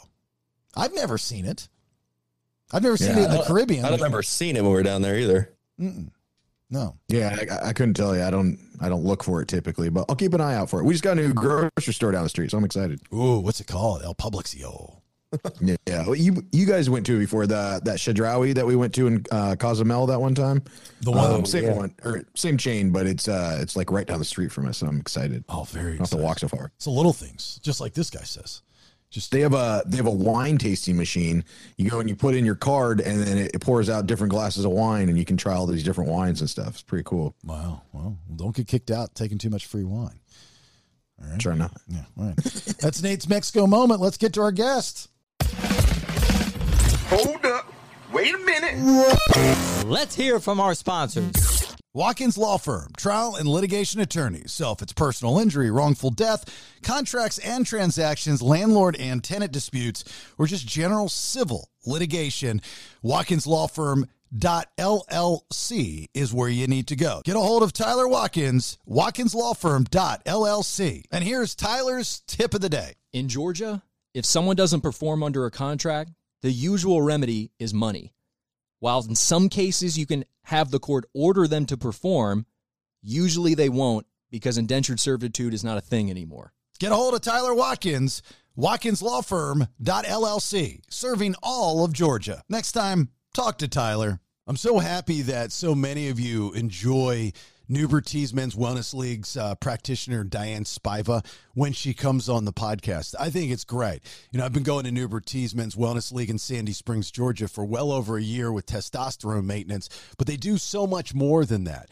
With a weight loss program, sexual health, pain and joint management, Nubertese Men's Wellness League is a men's wellness facility for guys and guys only. Guys, as you get older, your body starts to break down. There are things that you can control and there are things that you can't control. Just pop into Nubertese Men's Wellness League in Sandy Springs or go online to menswellnessleague.com and schedule a phone call just to see where you're at. It could possibly save your life. That's a true story, actually happened to a listener, right? So right now, the Wellness Combine, get it for 99 bucks. That's $200 off the regular pl- uh, price. Plus, mention the BS podcast and get 10% off that price. But you got to mention the BS podcast. Go to menswellnessleague.com, hit that schedule button. Son of a bitch. I just called to say you should subscribe to The Bailey Show and I mean it from the bottom of my heart. Nobody is going to save you now. If you like what you hear, then get a full seven days a week plus of new content by subscribing. PodcastTheBS.com. It's better than radio. And back to you, Jason.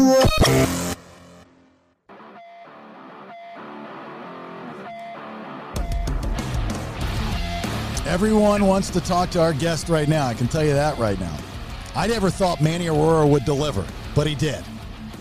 Manny, of course, pops in twice a month. We talk defense attorney stuff. He's the best in the business and representing Anna Delvey, right? Yes. That's uh here, pull that closer to you. In the immigration stuff up in New York, you were traveling back and forth. And as my audience said on, on Facebook, Anna's out. When's she coming on the show? well, her immigration lawyers did a really nice job, and um, unfortunately, right now she's on house arrest. But we'll work on that. Yeah, well, you, there you did a nice job. You were part of this team. They did all the hard work. Okay. I'm just a pretty face Just- that Anna likes, right, Random? yeah, Manny's the pretty face. Uh, so, just for those not familiar or have not seen uh, the story of Anna Delvey from Inventing Anna on Netflix, which of course we'll get to here in just a second. Uh, at first, she was uh, what uh, a Manhattan jury convicted her financial crimes, grand larceny, stealing, all that kind of stuff. Private jet was involved in that. She gets released. Immigration comes in. She goes into jail for about a year and a half. Now she's on house arrest. Correct. In a nutshell. The one and only Anna Delvey joins the BS. How are you, Anna? Hi, I'm good. How are you? Good. Thanks for having me. Well, thanks for coming on. You know, we've been talking about you ever since I found out that Manny Arora was helping represent you in this immigration trial. And Manny and I have known each other for a very, very long time. And I said, Well, is there any way we can get Anna on? And he goes, I'll try. I didn't believe him. But lo and behold, you're not only out of jail, uh, you get to breathe freedom once again, but you're on the show. So thanks for doing that, Anna. How does it feel to be out? Of course. Well, I haven't had um, a free minute. So I'm like, I'm in hair and makeup. I'm about to do CBS, I think. And I have like a full day of um, like interviews. So it's been pretty crazy. So I can't wait to actually like have a minute and sit down and like go through my messages and emails. So it's been pretty surreal so far. Um, I have literally been going nonstop since like Friday, 11 p.m. last week when I got released. I'm sure. What was the okay? So I like to ask this question to people that were incarcerated. They get out. What was the first thing you wanted to do, and what's the first thing that you actually did when you got out? God, so like nobody really knew what was going to happen because I am on house arrest. So we just assumed I was going to get released from jail, from Orange County Jail. Uh, but they brought me to 26 Federal Plaza, and then from there, I, um, there I got an ankle bracelet, and then um, they drove me. ICE agents actually drove me here to the place of my residence. Um, so it was nothing the way I imagined it would be. Um, I wanted to get a phone, and I wanted like to get a new number and a SIM card. But that happened that way. Uh, So you were gone for a year and a half. Uh, your your life was just left, right? So, you know, you, you didn't, you couldn't pay bills. You you couldn't contact people. You said you wanted to check your email. I don't know how much access you had to that when you were behind bars. Um, like, are you just kind of inundated right now with trying to play catch up over the last couple of years? Um, it will definitely. Well, now I will have to deal with so many things, like with real life things. Yeah, you're going to have to pay bills. Right? you have to pay bills when you're in jail. Sorry, I have like 20 people in here. Give me one second. That's okay. You got a bunch of people. She's getting ready to do some more interviews, Manny. Yeah. You got you, you got to you got to you got to let them know. You wait your turn. Yeah, no kidding. I should have had the hair and makeup people from our Golden Sorry Scissors about studio. They're, Yeah. they're trying to come and change the door on top of everything that I have going on right now. Like, this is really not a good time. Yeah, what's what's wrong with the door? Well, um, I'm actually the first tenant in my building, so they're like they're making they're doing construction. So um, everything is everything is new but the door. So they wanted to replace the door. Do, do they know who you are? Are you you mean Uh, I don't think that I don't know. I don't I don't think they care. Somebody confused like an ABC producer last night for me because she was like a blonde girl. She came down to open the door, and uh, they were talking to her like she was me. Okay, so the let's let's talk about the Inventing Anna uh, docu series on Netflix. So that's how a lot of people found out about your story, me included. Right? Actually, Nate on the show turned me on to it. Uh, you were played by Julia Garner. How do you think she did? First off, as a as a performance of being you. Um, well, I did. I have not seen the series. Like, I haven't had a free second. Um, so I only watched like about thirty minutes through the video app, uh, through the jail app. So um, I don't know. I mean, everybody says she's done a good job, and she's a very nice girl. So, and it's a dramatized version of um, real life events. So it's not a documentary.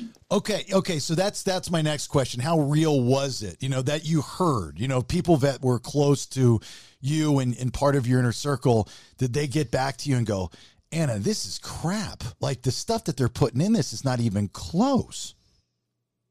I mean, uh, I don't know. My parents were pretty upset, I guess, about the way they were portrayed. But everybody else, they were like, okay, whatever. That's just some some Anna shit. I don't know. uh, because the the story, like I, I was, I remember, I remember we were talking about it on on on this show, Anna, and I remember saying um, to to to my crew, I said, I actually, I don't think you're a villain. I don't think you're. I mean, I know you've done some things that you're. I'm sure you're sorry for, and you apologize for, and you want to get on with your life and your love for art. But I don't think you're a villain. I think you're no different than anybody else. You know, maybe finding loopholes that you weren't supposed to find, but you're no different than anybody else that's trying to get ahead. Personally, well, I appreciate that definitely. Well, there are different ways to, um, different perspectives and different ways to look at this there there are people that work in you know Forbes top 100 companies that are cheating the system every day. They're just not getting caught because the people that would catch them are on their payroll. You got caught. Um, and you, it's not like you physically hurt anybody. I don't know. I, I, guess I look at it different. Manny's probably looking at me going, "What are you saying right now, Jason?" You know, it's like, you know, uh, she did what she did, but I just didn't think it was as bad as everybody made it out to be. Yeah. Yeah. All right. Well, What's that? Well, I'm glad you see it that way. Well, it's, it's very polarizing. Very polarizing, exceptionally polarizing. Uh, Nate, do you have a question for Anna Delvey? Yeah, Anna. Like, at any point, did you have did you have like a like an exit strategy if anybody got kind of too close to what you're doing or, or revealed too much?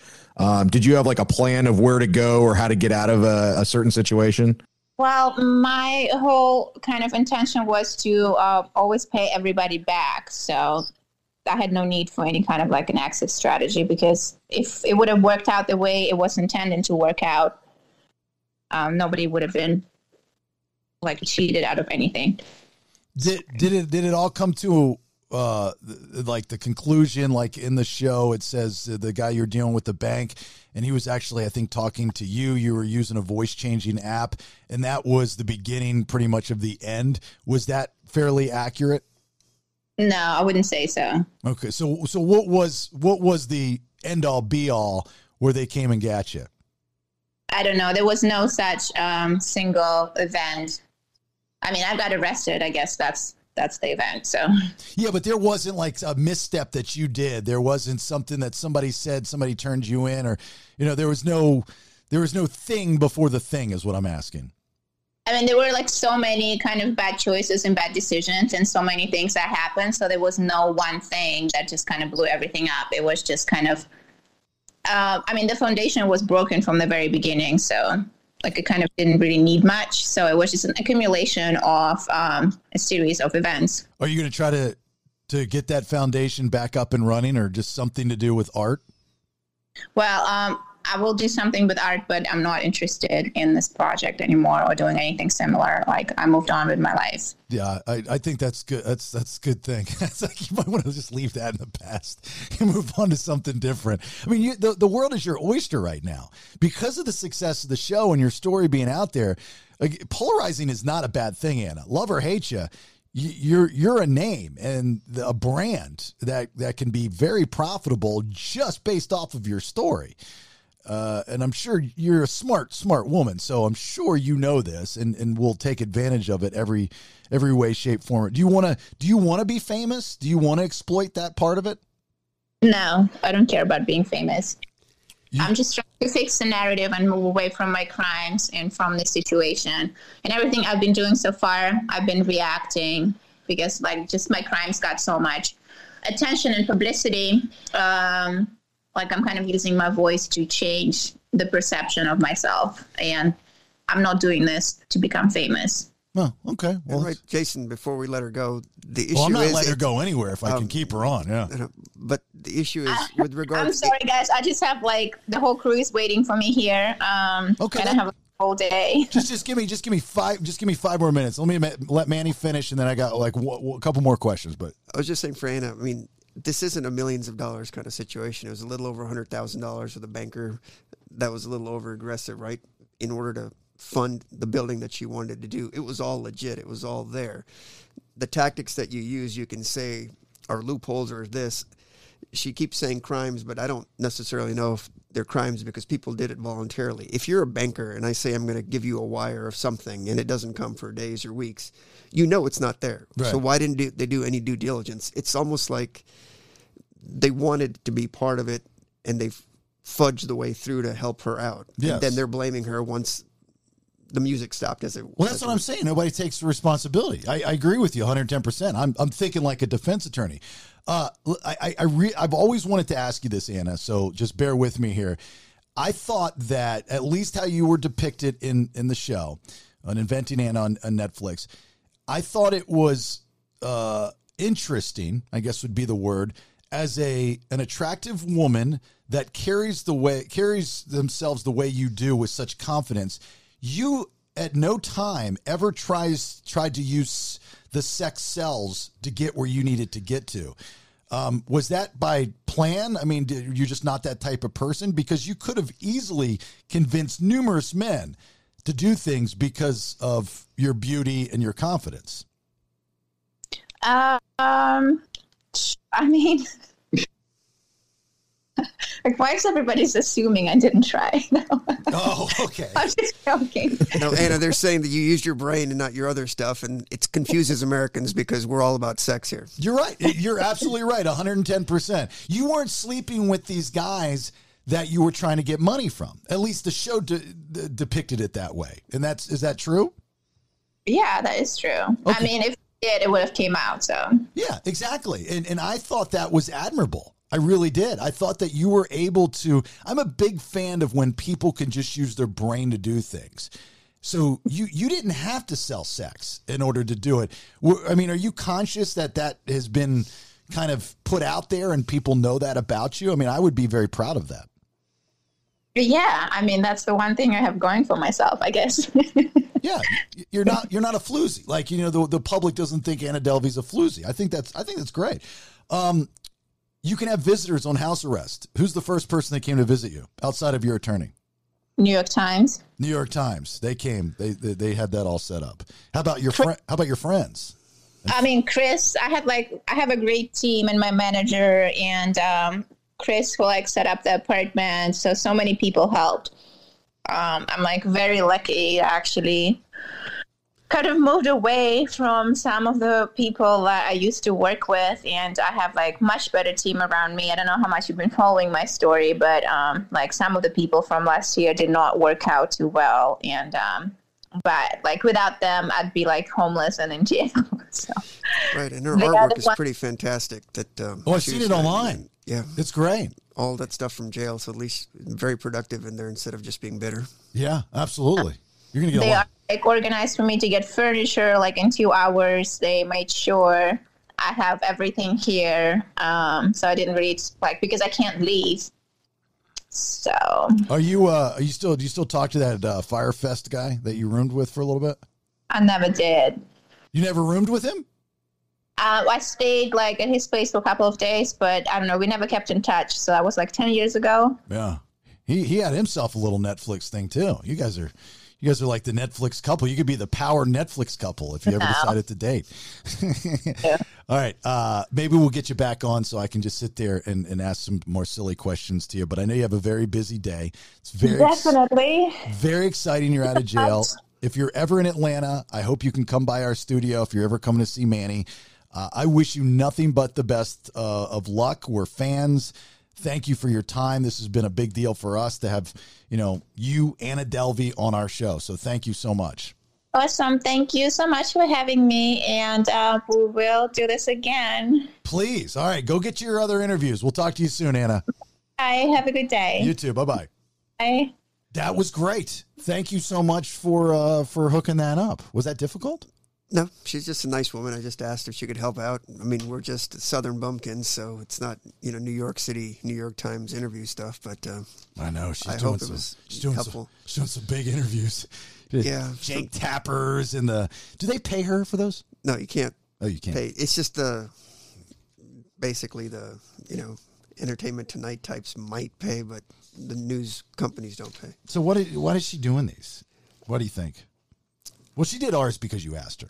Yes. So, I mean, I think at some point, once you've been labeled a certain way, maybe there's just that inherent competitiveness where you're trying to get this message out there.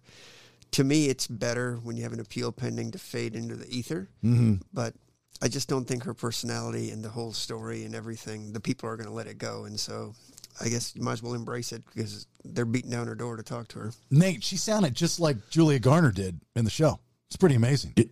Yeah, yeah, she did. So I, I don't know. I don't, I don't know whether to say Anna Delvey, you got an awesome accent, or Julia Garner, you're a fantastic actress. I don't know which one is, is the right one, right one to say. Yeah, I think Julia Garner because she was able to copy her Russian-born, German-raised, American-ish accent. Americanish accent. I was like, I, th- I thought I was talking to, to the movie, the show. It was, it was surreal. It was really surreal, and she wasn't as snippy as the show. Like I was expecting really short answers, a very difficult conversation. Now, granted, we only had like 15 minutes with her. We'll get her back on hopefully, uh, and and I just because I want to talk about life and just kind of the stuff that we do, but. uh uh, she she was very pleasant. Not what I expected. Right. So if you're to influence people like this, you're not to behave the way that they portrayed her on the show. I mean, but it's a lot sexier to do it that way that you're this mean, horrible person and you insult people because that's what we love as an audience to see that. But she's actually just a, a normal person, is very polite when Mhm. it comes. I'm sure people can be mean just like any one of us, but Mm. you know, on a TV show, you do you want to see that or do you want to see some real drama? And so that's why she said Yeah. it's not a documentary like people want to say. It's just, uh, you know, it's just dramatization. Is She dating anybody? You know? Mean, she's only been out since Friday night. So yeah, but she could have pen pals in jail. Um, I, I didn't ask her about her dating life or video life. Oh, you should. You should. Ask. That's what I. That, that's, that was on my list of things to talk to her about. You know, I mean, you've been in jail for that long, guy or girl, doesn't matter. You, you you got urges, you got needs, you got things you want to do. I want to go out on a date and have a nice dinner in Manhattan. Well, she's gonna have a date in her apartment because she's not allowed Oh, to leave right. the apartment. Right. maybe on the rooftop. I want to DoorDash a nice dinner from Manhattan into my apartment. You know, and I want to share it with somebody. I want to share it with somebody nice. So, uh, but that was way cool. So, what's the next step? All right. So she she she was in jail for the original charges of grand larceny and stealing the private jet and all that other stuff. And she served her time. She gets out. She gets popped by immigration, and she spends what was it, eighteen months behind bars. Right. And, um, you know, like I said in the past, she could have just gone back to Germany or any Right. place in Europe and been free. But her whole point is I don't really necessarily agree that she did anything wrong based on the actual facts the way they are. And she's just trying to fight it out and sort of change the narrative about how she's been portrayed. I think the show didn't do her that much justice, but if they would have done it accurately or more accurately, it probably wouldn't have the ratings, you know, that it has that everybody's talking about. Oh, I disagree. I mean, I know that it's she's trying to she's port- not trying, but she's portraying not necessarily what we saw on TV, but many of us, including myself, Nate, probably you too, right? You would have had no idea who Anna Delvey was, and not even remembered if if that show didn't exist or she was portrayed that way, right? Yeah, I think I mean the the Netflix documentary definitely helped because there was just that guy. She didn't steal that much money. I mean, from what I've read, compared to there was that guy in in uh, in Atlanta jail that stole like millions of dollars from that guy in California, right? Yeah, that was the billionaire issue. I mean, hers was like hundred and ninety thousand dollars, if that. It just got so over dramatized and overdone based on hotels and this and that. I mean, it all added up to not that much. I mean, if you and I wanted just to go down to the Ritz Carlton after about a week and a half, you could probably ring up that kind of bill. So Yeah. um, we, we got to keep perspective as far as that goes. But again, had the show not been so glamorous and sexy and mean spirited as to how she is, you know, you and I wouldn't be talking about this, and I don't think it would have that worldwide attention that it got. But but people, I know I do. You remember the big was it 40 million or 70 million? That was the last part of getting the the art project off the ground with the dumb dumb guy from the bank and she's calling, you know, it's with the voice changer. Well, it's not the art project. Remember, she wanted to have a building and a business and Or all the that stuff to do hotel. Right. So, in order to get the hotel, they have to do due diligence. So they hired one bank to do that, but the bank is going to charge you like a hundred grand to do the due diligence in exchange for giving you the twenty-two million or whatever it is. So you have to go to bank number two to borrow the hundred thousand to pay the first bank, which is their fee to do the due diligence. So had the second bank done anything as far as saying, "Hey, we'll send you a wire," You're a banker. How long does it take to get a wire sent over? And if the wire doesn't come after a day or two or three or four days, I mean, at some point, I mean, it is what it is, right? I mean, a banker knows there's no need for a wire to take a week you know, to get here. Or why not just call the bank that she's supposed to be using in Europe to send the money out here and just confirm it? Mhm. It's not like this was rocket science. It's not like this was a big Ocean's 11 kind of situation. It was just somebody saying, I got this bank. All they had to do was check. Yeah. Either they did and didn't care or didn't want to. And then when the shit hit the fan, pardon my language, Yeah. it, it's all her fault. Yeah, that's it's that's why I said you know remember going back to the show I didn't think she was a villain. I think she was just doing what she had to do to get ahead. Now, I mean, if people are going to give you stuff, it is what it is. I mean, ethics, yeah. I mean, as, as lawyers, we've beaten that thing to death. I mean, I try to hold myself to a higher standard, but reality is what it is. But yeah, it may be a moral, ethical issue, but I don't know if it's illegal. People take advantage of stuff all the time. They cheat on their taxes. They do this, they do that. and you get taken advantage of all the time. Uh, Let me give you an example. Something I learned about not that long ago is do you do you know why doc? Okay, so now there are more and more meds that you can buy over the counter that at one time you could only get prescribed from a doctor. Do you know? And every time you go to your doctor, you still want that med prescribed. One, probably because it's cheaper when you use your insurance, and two, it's a it's a it's a stronger dosage than what they're selling over the counter. And your doctor always balks, right? They always like, ah, it's over the counter. and They don't want to write you the script. They'll eventually, after pushing them, write you the script because they have to, right? Or they don't have to, but they will. But do you know why they don't like to write scripts for meds that you can now buy over the counter? I assume it's got something to do with the commissioning. it takes too long for them to get paid. Uh, I mean, it's just a matter of weeks. But because of that, they don't want to do that. Is that unethical? Absolutely, in my opinion. Absolutely. You know, hands down. So that's my point. Is like we're getting jobbed all the time by people left and right. And it's a very fine line of what ethics, you know, what's ethical and what's not ethical. So I don't know. Um, anyway, uh, that was cool. Way cool, right, Nate? Talking to Anna Delvey. I mean, oh, yeah, that was awesome. She did sound super nice. Yeah, fuck you, other podcasts, right? Yeah. you might be the first podcast. Well, I guarantee- non-national TV news or something. So I yeah. guarantee we're the first podcast and ra- no radio, no podcast has, ha- has had her on uh, that that I know of, and, and we didn't, you know, and when you're listening to this today, we didn't even run it. We didn't even. Rec- we recorded a couple days ago, so we really had her early. We just can't take her live for So I'd like to be guest of the month then for setting that up for you. Absolutely. No, you you are I okay, here's the deal. This is what we're gonna do.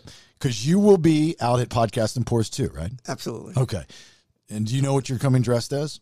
Um, perhaps myself, but I was going to bring my whole office out there, and they've got some costume choices. Okay, that's fine. Bring your whole office out there. We're going to bring you on stage, and everybody, because of the Anna Delvey, we're going to do a uh, three cheers for Manny Arora, Mad Dog Manny. Hey, hey, hey. You know, we're going to do one of those things, and and we're going to get you drunk, That'd be great. really, really drunk. What's the Uber from way up north to Buckhead? Uh, an Uber from it's like thirty bucks From way up there? to Buford. Yeah. to Tanner. Yeah, like thirty bucks. I've, I've taken them numerous times at there, or you can stay at To the ho- Roswell from there? Yeah. Goodness gracious. Yeah. I know the airport's almost like $80. Good grief. It was Well- 80 to go from Newnan up to Roswell. Yeah, well, okay. Are you taking Uber Black or just you know No, just Uber, Uber Uber. electric scooter? I mean, it, you- Well, I'd like to say I'm some fancy lawyer and I get the SUV giant limo thing, but Yeah. no, I'm, I'm usually in a Tesla, not a Tesla, but um, what's the little Honda version or Toyota version? Little Prius, little the smart ugly one? cars? Yeah, is that what you're driving? No, no. Oh, I was going to say because I saw you had a truck the other day. What are you talking about? Manny sounds like a Lyft man. He doesn't like this Uber. Yeah. or you can say We got discounted hotel rooms up there. I might just sleep at the brewery. Or you could sleep. We're, the, we're going to wake up the next day, and he's going to be. I'm going to be in bed with my wife, Mad Dog Manny Arora, and Branden Thrasher. That'd be great. As long as we could get the chocolate oatmeal beer for breakfast, it'd be perfect. It's like a And Def August is going to be passed out in the bathtub, and we're not going to be able to wake him up at uh, wake him up at, at checkout. And he's just going to stay up there. That's Leave him in there. He's going to have bruises all over his body because I tried to kick him to wake him up. uh, all right. So before we uh, get to some questions for you from our audience, some voicemails, so on and so forth, uh, the the immigration stuff for Anna's not done. She might be on house arrest and she might be out, but there's going to be an appeal, right? the immigration process is going to go forward. Right now she just got bail pending the resolution of the immigration process, and she's got excellent immigration lawyers, you know, that have done a wonderful job. I'm handling the criminal appeal, and so that's just going to take some time. And so our hope is that she gets to stay out until the appeal gets decided one way or the other. Mhm. If we lose the appeal and the conviction becomes finalized, then she will get deported. Mhm. But if we're hopefully lucky enough to win the appeal, then you know we'll start it all over again, and she'll be free. I bet you could arrange me traveling up to New York. Yeah. Doing a special Christmas episode at Anna Delvey's apartment and bring her a Christmas tree and prizes and some dinner. Like on Christmas Day. She's not going to have anybody to have Christmas with. She's got a lot of friends. I mean, Chris and some of these other folks in the art community are just fantastic. Oh, I met okay. them when she had the uh, art show because she did so many sketches from Oh. inside the jail you know they Okay. publicized. Well, just throw But that no, out there. I could throw that out there if you Just- and I can go up there. It'd be Yeah, oh, you're more than welcome to be come with us. Sure. Yeah. We'll have Christmas. All three of us will have Christmas. We'll do a special Christmas podcast at Anna Delvey's apartment, and I'll bring the food and we'll set it up, and that would be nice. It'd Be really That nice. would be nice. Branden, you coming? Hell yeah. You'll fit right in with Anna. Anything she's gonna you, you you got I'd like to just watch you guys have a conversation to be honest with you. With y'all's accents back and forth and Branden's gonna be like man I went to Germany. I'm actually won it in Germany. I got a speeding ticket worn out for my arrest. I can't go back there. It's crazy. You got heat here in the United States. I got heat in Germany. We're a couple. We should love each other. All right thearoralawfirm.com that's the website for Manny Arora, uh, specializing in criminal law. Let's get to some questions from you. You can always uh, go to podcastthebs.com. Right there on the homepage, there's a section that you can fill out, and uh, we get those, and then we save those. Also on social media, you know, we can scour through those. Um, not as neat as through the website. So, my fiance was sentenced on the 7th of this month to 18 months state. He has 94 days good time. He is 66 years old and is disabled with multiple health issues. What can I do to get this sentence reduced and out of jail? There's no way he's going to make it in there. Tammy. All right, Tammy. So the question is, did he take a plea or was this a sentence after trial? Regardless, you have up to one year after the conviction to file for a motion to modify his sentence, so you can ask for a lower sentence. Um, but it's got to include something additional on top of whatever his lawyer presented at the sentencing when the judge gave him the time. Mhm. Uh, the credit that he's got will count against it, and if none of those other things work, perhaps because of his medical conditions, he'll get paroled out a little bit faster uh, than the average person. Do they take it a little bit easier on you if you're older? I don't know if they take it easier on you, but they look at the costs and those types of things and the level of the offense. And so in our state, the offenses are from one through eight, and the lower the offense level, the better chance you have to get out at parole. Typically, you serve about a third at that level if you don't have a record. Mm. So he should get out relatively quickly, but at a minimum, they can file a sentence modification with the the same judge, but they have to have something new aside from what they've already argued to the judge. Gotcha. Uh, I'm 18 years old. I got into a fight with a 15 year old because she has been harassing me. She didn't press any charges. I did fight at a church. I did throw the first punch. And the last one, uh, I and the last one, I don't want to go to jail. I've only been 18 for about six months. I want to know what's going to happen to me. I'm assuming they're worried because they're now an adult. Well, I guess the question is is that a second fight at the church, or was the fight with a 15 year old at the church? This fight with the 15 year old was at the church. If I'm Right. If the cops weren't called, then nothing's going to happen um, as far as that goes. If the person was hurt, they could maybe file a lawsuit against you for personal injury. But yeah, unless the police showed up, there's no criminal action that's out there. yeah, they said it didn't press any charges. I think she's think she's asking, what is God going to think of her, Manny? Well, we'll have that whole moral issue that we've already discussed for, with our last uh, client. So That's, that's what we need to do. I don't know. Do churches advertise? If we could get a church as an advertiser, and then we could do something like what we do with Manny and bring a priest in once a month, that'd be phenomenal. I guess go to confession and Yeah, dude. repent, and I guess you're all good. I used to do a bit on the radio years and years ago called, uh, I was doing nights on a rock station. It was called Monday Night Confessionals or Monday Night Confessions. Nate, do you remember me doing this? Were you listening to me at that time? Uh, I don't think so. And some of the I'm not things that people would, I mean, and I, Is and I that a sex thing, like taxi cab confessions and whatnot?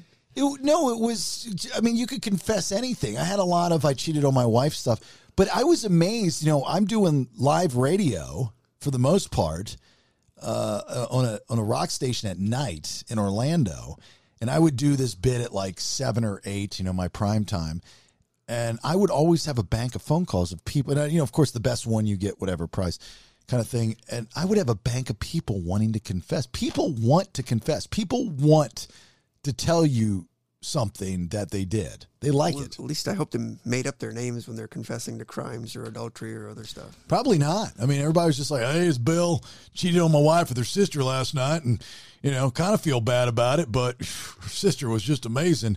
I really want those tickets to SeaWorld. Talk to you soon, Buckethead. Bye. You know, that kind of thing. Well, I hope he got the tickets. Uh, oh, well, Bill won every week.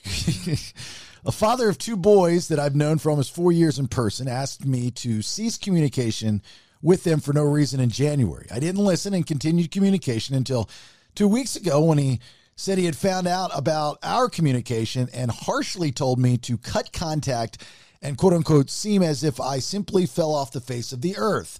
He claimed that me communicating with them was harming them, which is entirely false, and that's just not on my account. One boy, now 15, was has willingly reached out to me and openly defended me.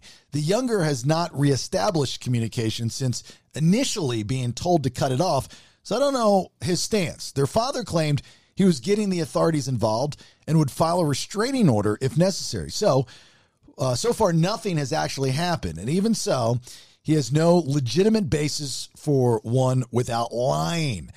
Can a father legally keep me, an unrelated adult, from communicating with his kids, even if there is no bad intentions? Are no bad intentions? Should be are, right? Uh, that's a really interesting question. And I don't mind the whole long, drawn out story because it explains it. That's a great question to ask. Well, I guess the first question is, you know, me as a longtime criminal defense lawyer, you're just going to is the father thinking something inappropriate is happening because he's claiming that they're being hurt. Right. And then the second thing is why in the world or how in the world are you talking to these kids or how did this whole thing even start? It just sounds incomplete with what we've been told. But the father can file a temporary restraining order against him if he feels that there's some threat, some harassment, something like that. You just can't file a TPO because you want to. There's got to be a basis for it. And the kids can talk to that person if they want, unless there's a TPO and those kinds of things in place. So we need a little bit more detail as to how this thing started, what's inappropriate about it, according to the dad. Um, I want to know if it's a man or a woman. I think that I think that I plays got a the part. impression that it was a man, but that's just my prejudice, I guess. See, I got the impression it was a woman. Why are they talking to a couple of young kids? Well, that's what that's what I'm saying. If it's a guy, it's creepy. If it's a woman, it's like creepy, but creepy in a good way for the kid. Yeah, I took it as it's like uh, a neighbor and it's a female, and she is maybe kind of you know friendly with this guy's children, and for some reason he doesn't want her to talk to him anymore. I don't know. I mean, if you have kids and they're all friends, then I can see talking to them. But otherwise, Jason, you're going to go to your neighbor and just have a relationship with his two sons and not the neighbor itself? Yeah, that's weird. That's that's way creepy. And as a parent, Even as a woman, I mean, it's just, it's kind of odd. as a parent, you should be able to go and say, "Hey, look, I don't want you talking to, you know, Jason Bailey anymore. The guy's weird." You know, and and and as, as your kid, the, the the kid should respect that and say, "Okay, thanks for the advice. I'm not talking to him." Well, the kids are going to do what they're going to do, but I just want more details as to what has been said that caused this whole thing to have turned into a kerfuffle. A kerfuffle. That's what we try to handle here on this show. Kerfuffles. I like that. That's, that could be a T-shirt, Nate, with a chicken. I don't know why I'm thinking a chicken on a shirt that says "I'm kerfuffled." My 16 year old son took a BB gun with him to school. Can he get charged? Yes. Someone told the yeah, of course.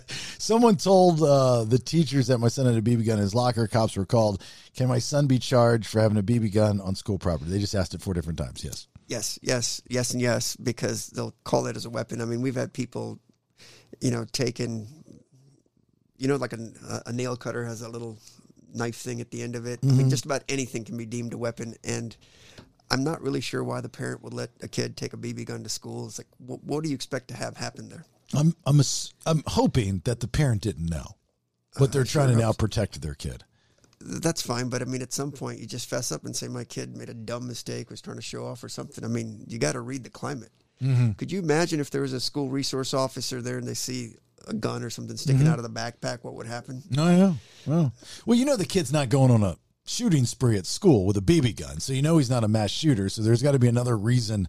Well, how old is the kid? Is the other 16? 16, 16. Right. So 16 needs to know why in the world am I taking a BB gun? Nobody's going to think you're cool with a BB gun in high school. Maybe he had a bully and he's trying to scare him off. Yeah. Or show and tell in North Carolina. or Newnan. I, look, I was. You gotta love the South. The, the, there's uh, a, a conversation that I had with a kid that's 14, and I mean he's. Uh, I'm not. You want to use an alias name that you had a friend that talked to somebody that was hypothetically 14? creepy guy from the last story. this dad keeps texting me, telling him to stop talking to his children. anyway, he was telling me about some. He, he goes to uh, alternative school, and these are bad kids. And the kids that he hangs out with, they carry guns at 14. I said, You've got to get away from that. You need to not be around that because the, the next thing that's going to happen is you're either going to get stabbed, shot, killed, or arrested. There's nothing good that's going to come out of that No. uh, nothing good. And you have to. And so I gave him the, I gave him the advice of always ask yourself, where's the money? Ask yourself, where, what's the money in it? Is there money in it for me? Meaning that me doing whatever it is that we all are doing as a group or me personally, am I going to win afterwards? How am I going to benefit? Be extremely selfish. And the things that you're doing, you're not winning. Uh, you're not benefiting. If anything, you're losing. You're you are you are consciously doing things to make yourself lose in life. That's just stupid, right? That's like going to a casino and saying, "Please don't let me win any money." Yeah. Right? Just doesn't make any sense. But if you had a gun, maybe they'd give it to you. Yeah, that's why I take BB guns to uh, casinos all the time. They listen to me. Then. My 14 and 16 year old sons were jumped by a group of eight kids. Do we need a lawyer? If you know who the eight kids are and your kids were hurt, you absolutely need a lawyer. Plus, you should also be calling the police to report the assault. What if you don't know who the eight kids are? Still Well, should then call the police. You should absolutely call the police. Maybe there's some video camera, something they can do if they were beat up. Mm-hmm. Um, there's got to be some kind of description they could get. And if you don't know who they are, then there's not really much you can do to sue anybody. Nate, you never called the police when you were jumped, did you? No, I think somebody else did because I had to go to the, the hospital. Yeah, but did you ever give a statement to the cops or anything?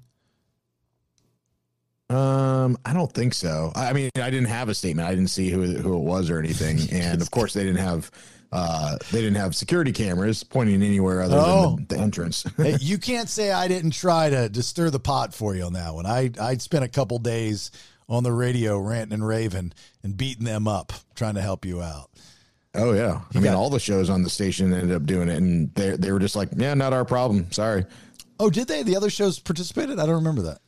Yeah, I think um, they talked about it on the monsters, and I think I went on the file, the Phillips file for a, li- couple minutes.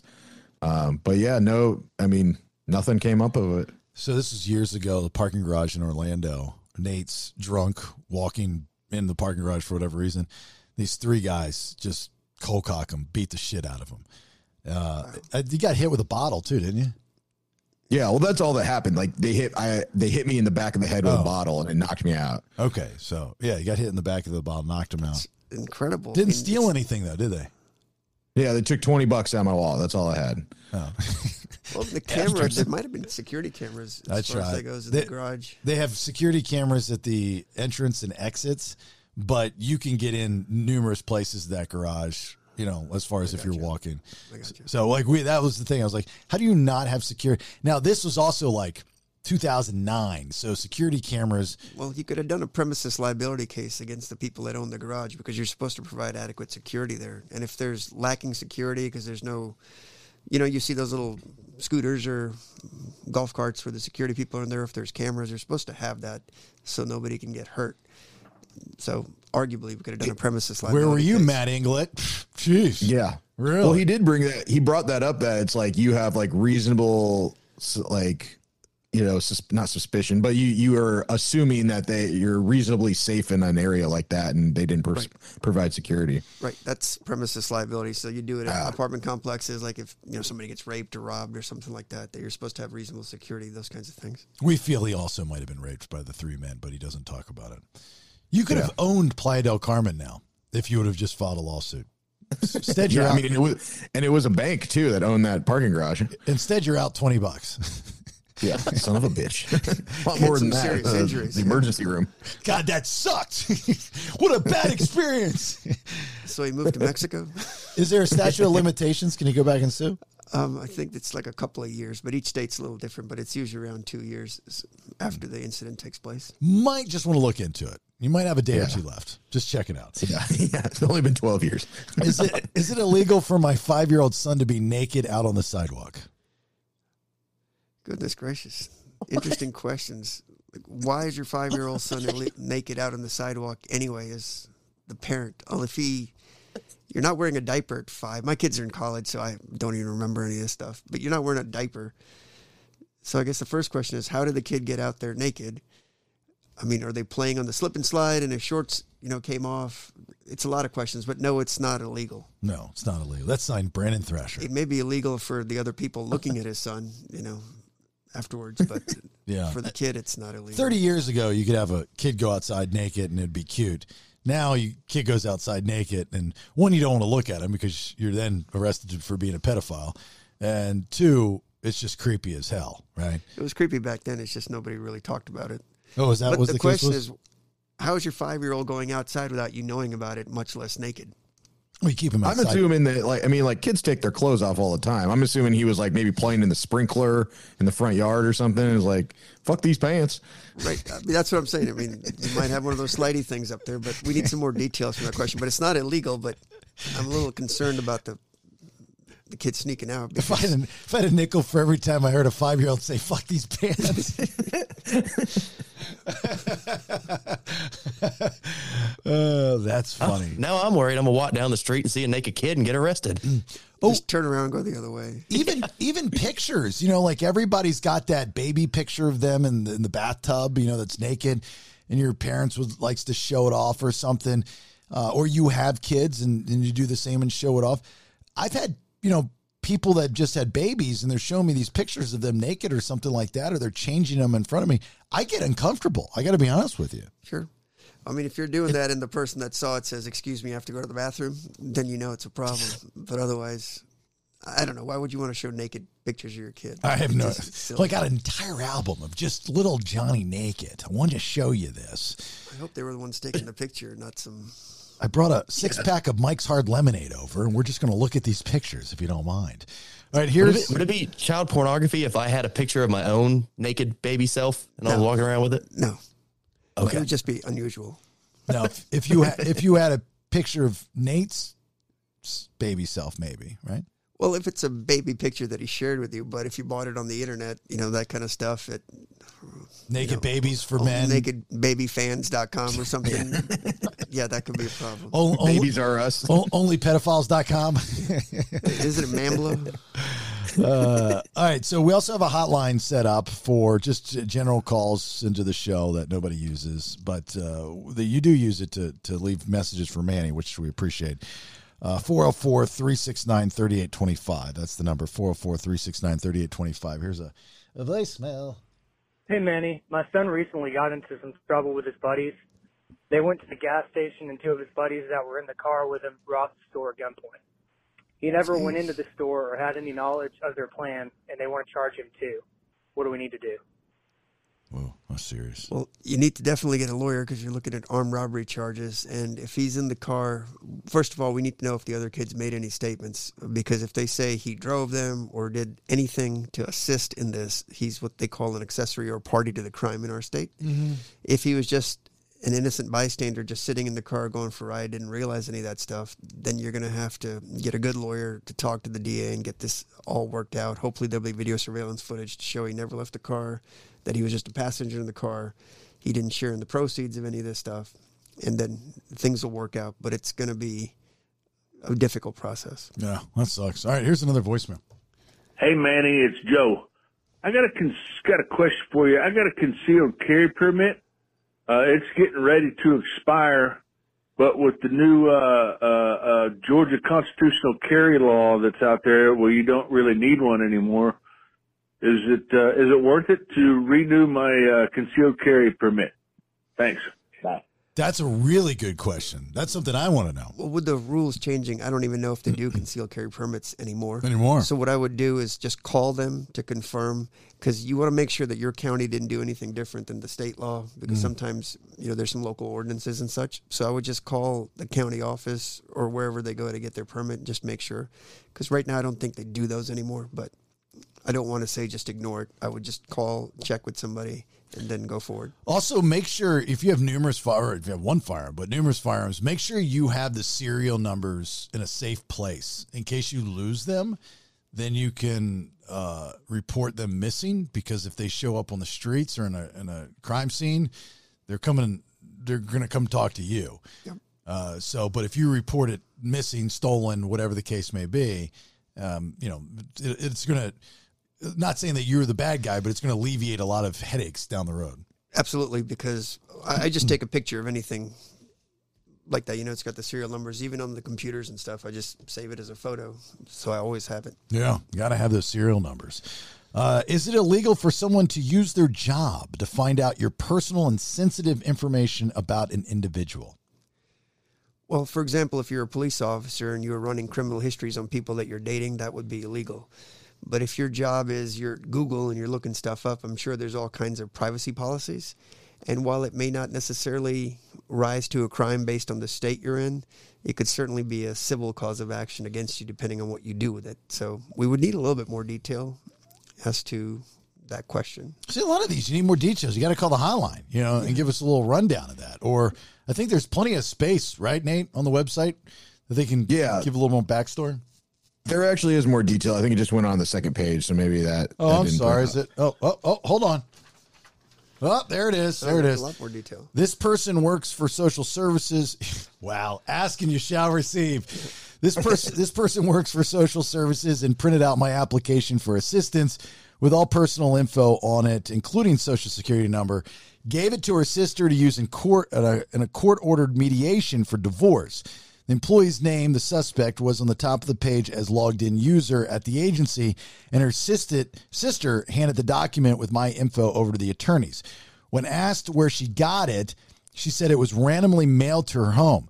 The sister and I both have a child by the same name, and she wants her child support calculated before mine, even though my support order is almost three years old. I already contacted the agency, and there's uh, an investigation. This offender doesn't even work in the department I applied to. So they've done the right thing by getting that started. That could be a crime because they're a government person. Mm. Um, also, if you have a lawyer with regards to this child support issue, you should move to exclude all that because it was gained improperly, and the the girlfriend's lawyer should know better than to start taking that, unless they believe their client who said they just randomly got this mailed to them. And I would be very skeptical as to why would somebody randomly mail you your child's father's personal information that could be used in a case against them that just and how would they have gotten it so as, as that lawyer i'd be very careful what i'm doing with it but the gentleman's lawyer should absolutely move to take it out Well, the red flag is that they mailed something. I mean, nobody mails anything anymore. So, so i mean maybe she meant email and they just use mail i mean who but yeah this is a this is a fib story. This is totally fabricated. Nobody mails anything anymore. You lie. crack the case but uh, yeah it's like i'm in a civil dispute with somebody over child custody and the, the good information just magically randomly came to me yeah Right. All right. Uh, Arora Law Firm, the Arora Law aroralawfirm.com. That is the website if you need Manny and his uh, plenty of uh, attorneys there in his office, their assistants, specializing in criminal law and stars of Netflix shows. All right. So if you're any of those, Manny or he's your man. All right. The, Uh, you guys need you to start a hashtag do Anna Delvey part two so I can actually be in it or have somebody play my role. That would be awesome. No, I, I, what was the idea I pitched? Uh, in uh, invent- Reinventing. reinventing Anna. Yeah, uh, that, that's the idea. That'd be great. So, I mean, I, I, I, there's no way I'm the only one that's thought of that idea. I wish that I knew how to. Well, I've got contact with her. I mean, we could, if I can find a production crew, you know, uh, then we could do it. But I, I don't know. I would need to, to producers and direct. I don't know how to do Well, any I want that the stuff. viewers to call in or email you who- who should play me. Ooh. I've thrown Benicio del Toro out there. a little bit. No, great actor though, but no, he he he, Javier Bardem. he plays a, a good bad guy. Well, you're Indian. You're not. Yeah, but there's not too many. I mean, I can't have Azil, Aziz Ansari play me. That That's be what I was going to say. Is No, yours no. sorry or uh, Or the the Indian lawyer that's already in Inventing Anna. yeah, he looks just like you. Because that's what I thought when I'm watching. it. I'm going, oh my god, you were in the original one because he looks. Ju- I mean, a lot of times these shows don't have big actors or actresses. Julia Garner wasn't a huge deal until Ozarks kind of took off. Right, but she was a big deal when she did this one because Ozark was already rocking a couple of seasons into this thing. What was Oz- was Ozark that is it Ozark or Ozarks? Ozark. Ozark. Ozark singular singular. K. Well, I know it's with a K, you dumbass. Is there an S at the end or not? No, there is in real life, but on the show it's just Ozark. Okay, just Ozark. Okay. Was Ozark the popularity of Ozark there when Inventing Anna came out so people knew who Julia Garner is from her character Ruth? Yeah, because it just I think the season finale or the is a season finale or is the series over? A series finale, series yeah. ended yeah, the last series year. finale was happening right when Inventing Anna was coming out. Hmm. I think she was a big deal after the first season because that lady can just act, you know, especially with that Oh, yeah. haircut and the rednecky thing in the trailer on the on the lake. That was just fantastic. Do you think that you could go to the, are you friends with the judge? Do you know the judge? No, Okay. Do you have contact? Can you get, get in contact with him? the judge. Yeah. I mean, if there's a hearing or something scheduled, yeah, they're not just Who would we have to talk to to see if we can get her at Podcast Imports too? uh, the immigration judge Okay. and the immigration lawyers from the DOJ to basically say we lift the Just for the one night. house arrest issue for one night so she can come out here. We'll give her a furlough for one night to come to podcast and pours. May I ask that you put that request in? I'll file something in there. It'll be like exceptional emergency motion. Like she can come as herself and totally win the Halloween costume contest. As long as she wears the glasses. Yeah, she got to wear in the in the the dress and the pearl. Like, yeah, totally. Do you think that they would do something like that? Uh, probably not, but I can try to use my influence. But a lot of the stuff that they dressed up as in the show, that's not her. But see, here's the thing: is she would go if this was the only thing they allowed her to do. Absolutely. I'd do it to get out of the house. It's like she's on permanent COVID quarantine. I'm not saying that you know, like I'm I'm I'm stressing because I want this thing to be sold out. If Anna Delvey's going to show up, oh, We could have a giant TV screen and just uh, We do have one there. Zoom it in. no, no, no, no, no! I want her there, there. Yeah, that's going to require a lot of effort. Just shoot an email out to these people. Well, why don't we just call the ICE director, whoever it is now, and say, just give us an exception? Oh, Can uh, we Vanilla. make a giant do- donation to somebody and we can get that done? Rob Van Winkle. He's in charge of it, right? Yeah. He's in charge of the ICE program. That's right. Din, din, din, din, din, din, din, shh, din, din, din, din, din, din, din, shh. Okay, uh, thearoralawfirm.com. Thank you so uh, seriously, joking aside, thank you so much for setting that up. That was huge. Um, it, would be nice to actually, I don't, I don't want to push my luck. I know I've already asked her to come to our podcast in Ports too, but it would be nice to have her on for longer if we could Sure, I just have possibly. to schedule it a little better. Yeah, if, if, if that can happen, because I want to talk to her about like as a kid, and I want to get into that kind of stuff. That's the stuff like the that's really whole- interesting. The whole story from soup to nuts, as they say. Soup to nuts. That's how we roll here on the show. All right. Bye, Manny. Thanks for stopping in, buddy. Sure. Thank you. Bye, guys. Hold up. Wait a minute. Let's hear from our sponsors. Look, doing a new kitchen or bath, that's a big undertaking, right? So you want to go to somebody that's like a one-stop shop, like UCI Kitchen and Bath. They've been Atlanta's number one cabinet, granite, and quartz fabricator and installer for the past 20 years. That's what I'm talking about, a one-stop shop. Uh, they provide the installation of whatever you buy. Speaking of, you mentioned the BS, the Bailey Show podcast, and you're getting 10% off your regularly priced countertops. That's a nice little savings, right? You can visit the Norcross, Georgia showroom location. Let their design team transform your kitchen and bathroom into a beautiful and functional environment to fit your personality. It's just upping your property value. You can get with all the latest trends because they got them right there on the showroom, servicing all of Georgia and parts of Alabama, Tennessee, North Carolina, South Carolina, and Florida. How do you get a hold of them? Very simple. UCIGranite.com. The letters UCI, the word granite.com. help you help your business get to the next level. And you do that by incorporating Create Graphix in there, whether it's vehicle wraps, corporate events you might be having, interior, exterior events. Graphic design and apparel. Create Graphix is a full service graphics company that specializes in graphic design, wide format printing, and graphic installation excellent customer service where every project is going to get that one-on-one experience from start to finish. CreateGraphix.net, C-R-E-A-T-E-G-R-A-P-H-I-X dot net, or you can call 770-369-9962. 770-369-9962. Son of a bitch. I'll be loving you forever, just as long as you subscribe to The Bailey Show. Nobody is going to save you now. If you like what you hear, then get a full seven days a week plus of new content by subscribing. PodcastTheBS.com. It's better than radio. And back to you, Jason. Let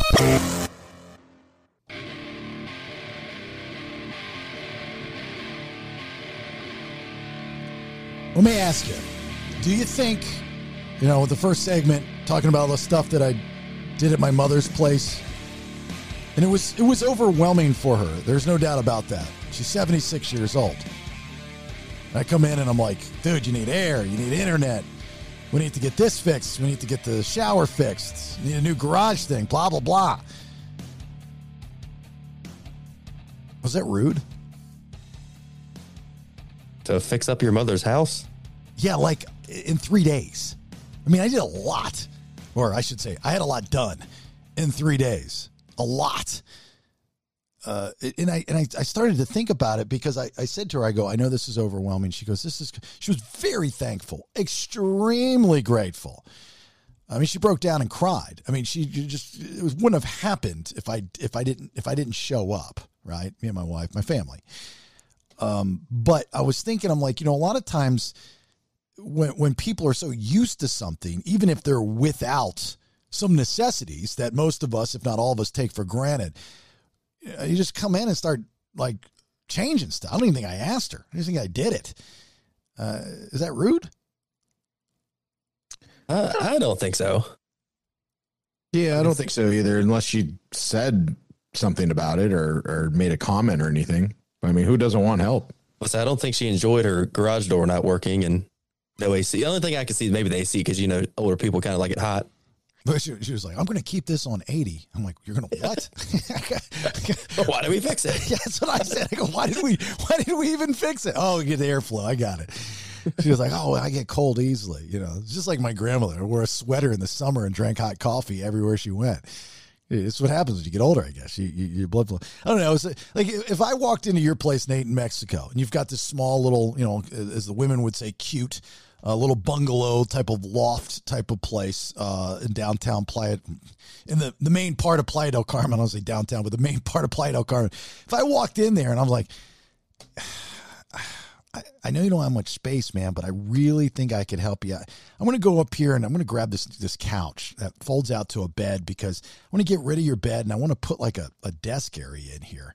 And I do that and I just do it. You're like, dude, what are you what are you Well- doing? Yeah, but it, I mean, if it if like my fridge was broken or you know my window was broken and I couldn't close it or something, then yeah, I wouldn't have a problem with that. I mean, if you were trying to say like these drapes are ugly as shit, you need to get rid of them. I'm buying you some new ones. Then yeah, I might be a little offended there. But if your refrigerator's not working, I'm like, I got you, man. Guy up the street's got a bunch of them. Let me go grab you one. You'd be like, thanks, dude. Appreciate it, right? yeah, yeah, I think so. Just, just yeah, I don't think you're really changing stuff. You're just kind of fixing stuff. But if you went in there and like started remodeling our kitchen and stuff, and then like changing everything and throwing shit away, and then that might be a little rude. But if you're just fixing broke stuff, I don't think that's rude. Well, we did throw some stuff away. Um, we did, you know, we took a lot of stuff, obviously, and uh, yeah, I mean, it was all for the better. But it's overwhelming, and the older you get, the more not willing to kind of be, hey, just go ahead and do it. You know, I mean, you see those shows on TV, like the hoarder shows, right? I'm not saying my mother's a hoarder, but you know, those like hoarder shows, and it's like pulling teeth to try to get anything done because they're so they they they don't realize that it's not healthy for them, but they have a system. And it's like the chicken Tommy boy. You know, it's like, God, I only wish you could get a filing cabinet, man. You know, it's like, well, this is my system. And, you know, you get to a point in your life where it's a system. We all have systems. We all have things that we do that are probably not compatible with nine out of 10 people that you might know. It's like, but that's just the way it works for you. I know I am, I got plenty of systems. You guys know that. And, and, and you guys also know because you've told me numerous times, it just doesn't work for everybody, you know? So, but everybody's got systems. The older you get, the harder it is to, you know, you can't teach an old dog new tricks kind of thing. That's what I'm saying. So I just didn't, didn't know if it came Yeah. across rude or not. Well, yeah, in that case, I would I would say just you know it's probably best you get it done in those three days versus dragging it out, and then she might be changing her mind like, well, don't do this, and then at least you got it all done in you know three days or so. Yeah. Okay. I got Yeah. you. Yeah, and I don't know if it's rude, but you might want to think about how like you're trying to make her life like your life is, and or how all of ours might be, where we enjoy like you getting her internet and a Roku and and looking at her cell phone and everything like that. That that might be something that they're more set in their ways for. Like we want those things, but they might not want those. She might be perfectly happy getting movies from the library. The other stuff might be too confusing for her. So I would do it in baby steps instead of trying to like open her world up to this new technology she's never even heard of. So this is why I asked the question. Two actually two different reasons. One, I've got this list in this article that are the, the 10 rudest things you could do to someone else's house. Okay. And I'm like checking off all the boxes. But it doesn't give you like a caveat of like, well, uh, you didn't tell us that she was your 76 year old estranged mother that didn't have X, you know, A, B, and C.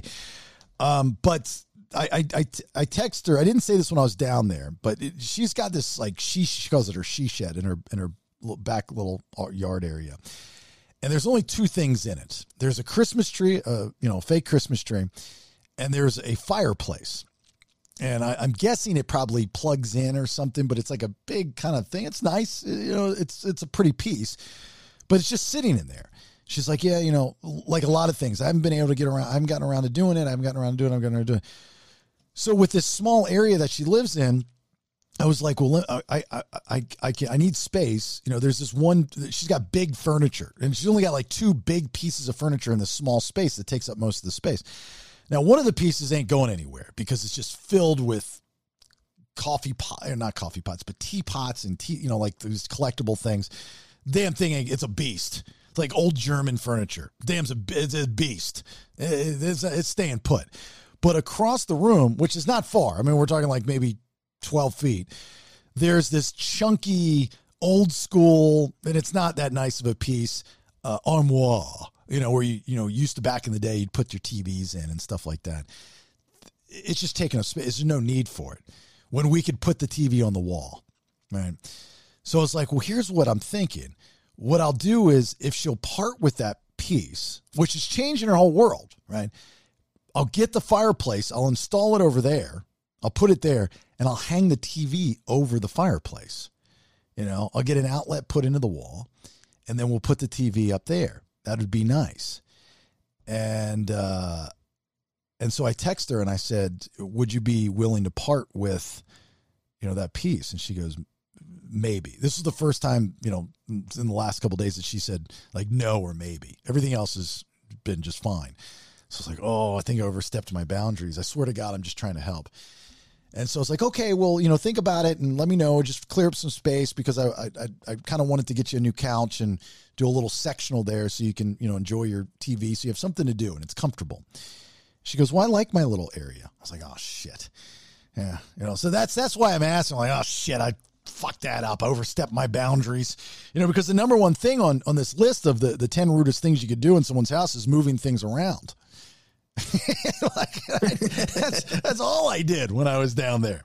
You know, they're talking about like rearranging the cupboards or saying something like that chair should really go over there. It'd be better over there. And I did that too.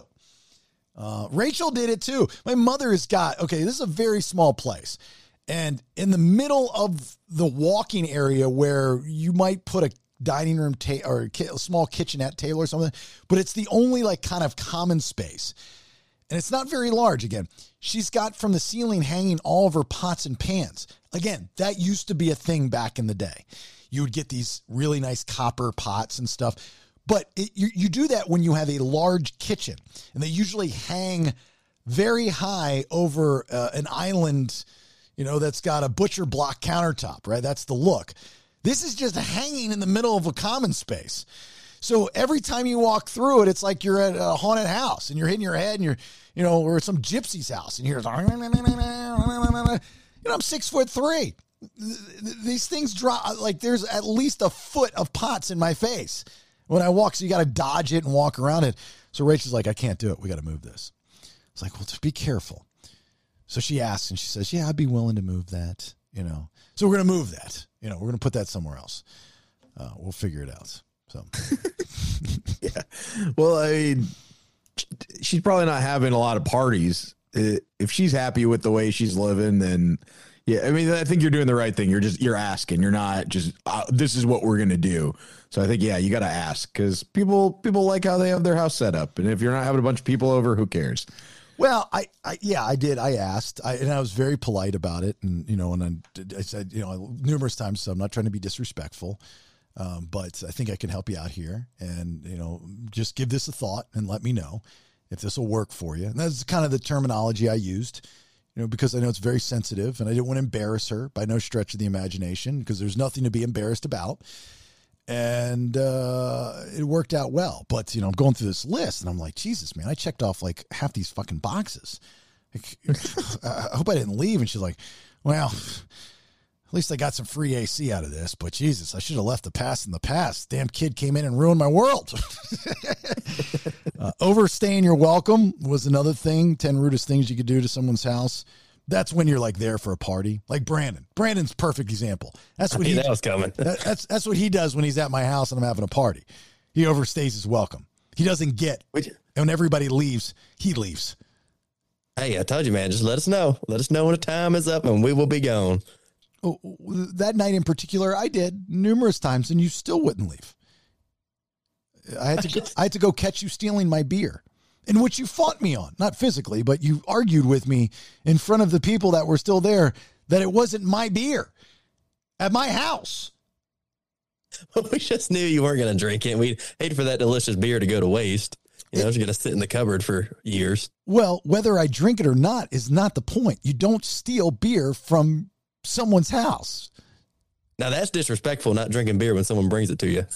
Well, we did drink the beer, and I refrigerated the beer as I do with any beer that's brought to my house because I believe Pontoon that was a gift from Pontoon, and and then when we have our next party, we have beer. I don't have to go buy it, so I mean, beer doesn't Hey, go, beer doesn't go bad. We left you a couple. Oh, it goes bad. Oh well, yeah, but not for like it's like nuclear war stuff, like not for fifty years, right? No, uh, like IPAs, maybe like thirty to sixty days. Well, that's probably even. Yeah, See? You've been ruined. Well, some some of them you can. Don't be shocked some if you're invited to my house for a soiree and you get bad beer. Okay. hiding hiding or ignoring a mess, like if you spill wine on the rug, just make sure you tell him about it. That's something else Branden probably does. He's like, "Oh shit, man, Accidentally peed on his carpet. I ain't gonna say a word. Put I, I put a booger in his pillow. Just shot out of my nose. I ain't gonna go find it." Uh, I remember I was when I was a kid, I was watching my neighbor's dog, and I just had to go over and let him out and everything. And he was down in the basement, and I went over there, and he had shit everywhere in the basement. So I just I hid the poop in like some boxes in their basement, and I never told him. So you had to pick it up and put it in a box, but you didn't just. I did. Well, I think I like flicked it into this box with like a stick or something. what a dick. Uh, th- this is one I'm going to disagree on. Everyone does this. No one can convince me that they don't do this. Snooping, rifling through the medicine cabinet, going through drawers. Uh, anywhere you can go and take a peek that you shouldn't look is considered rude, and you shouldn't do it when you're at someone else's house. Yeah, I don't. I don't think I've ever done that. The- everybody's done it, dude. You go into somebody's Unless you're like a pillhead or something. What are you looking in their like medicine cabinet for? You steal some Imodium AD? yeah, yeah, yeah, but it's like while looking at a car crash. I mean, you're not hoping someone's dead, but if you see a body, you're like, that's kind of cool. It, it, it's it, it's just one of those. It's curiosity. You go through people's. uh, If everybody has gone in at some point in their life to someone else's bathroom and looked through their medicine cabinet. When you go to an Airbnb, don't tell me you don't do this, or a hotel, you don't go through all the drawers. Oh, I do. Yeah. See if I find money or something cool in there. Weed, money. Yeah, sure. Yeah, maybe if uh, Airbnb just to see what they have. Like if I need, like, oh, they got a first aid kit. That's good to have. But in a hotel, I mean, when they got a Bible in the in the drawer, that's about it usually. I know damn well people try to go through my stuff at, at, at the cabin, you know, because we have owner stuff locked up, but we'll go and check it and you'll see that it's been tugged on a couple times. Well, know, well, maybe if you tug on five or six times, the lock comes off. No, no, not like that. Bringing an, uh, an uninvited plus one. That's a Branden move right there. You know, you're at a party doing a weekend visit and like, hey, B, why don't you come over for the weekend? We're going to go swim in the lake and then we're going to go fishing and then go shoot ducks and deer. Cool, man. Like an old buddy from high school or something. I, mean, I think it depends. If it's a party, yeah, you can probably bring whoever. But it's just like a little get together and they're like, hey, it's just, you know, all of us are getting together, probably don't bring someone. And you show up at this guy's house, like two of your buddies, they're new buddies. Hey, man, I thought we were to hang out. We were to talk about the old days. What the fuck, man? I ain't got gun, one gun to get out. Who need people? Uh, it's Fred and Frederick. You know. Frederick. Freddy's.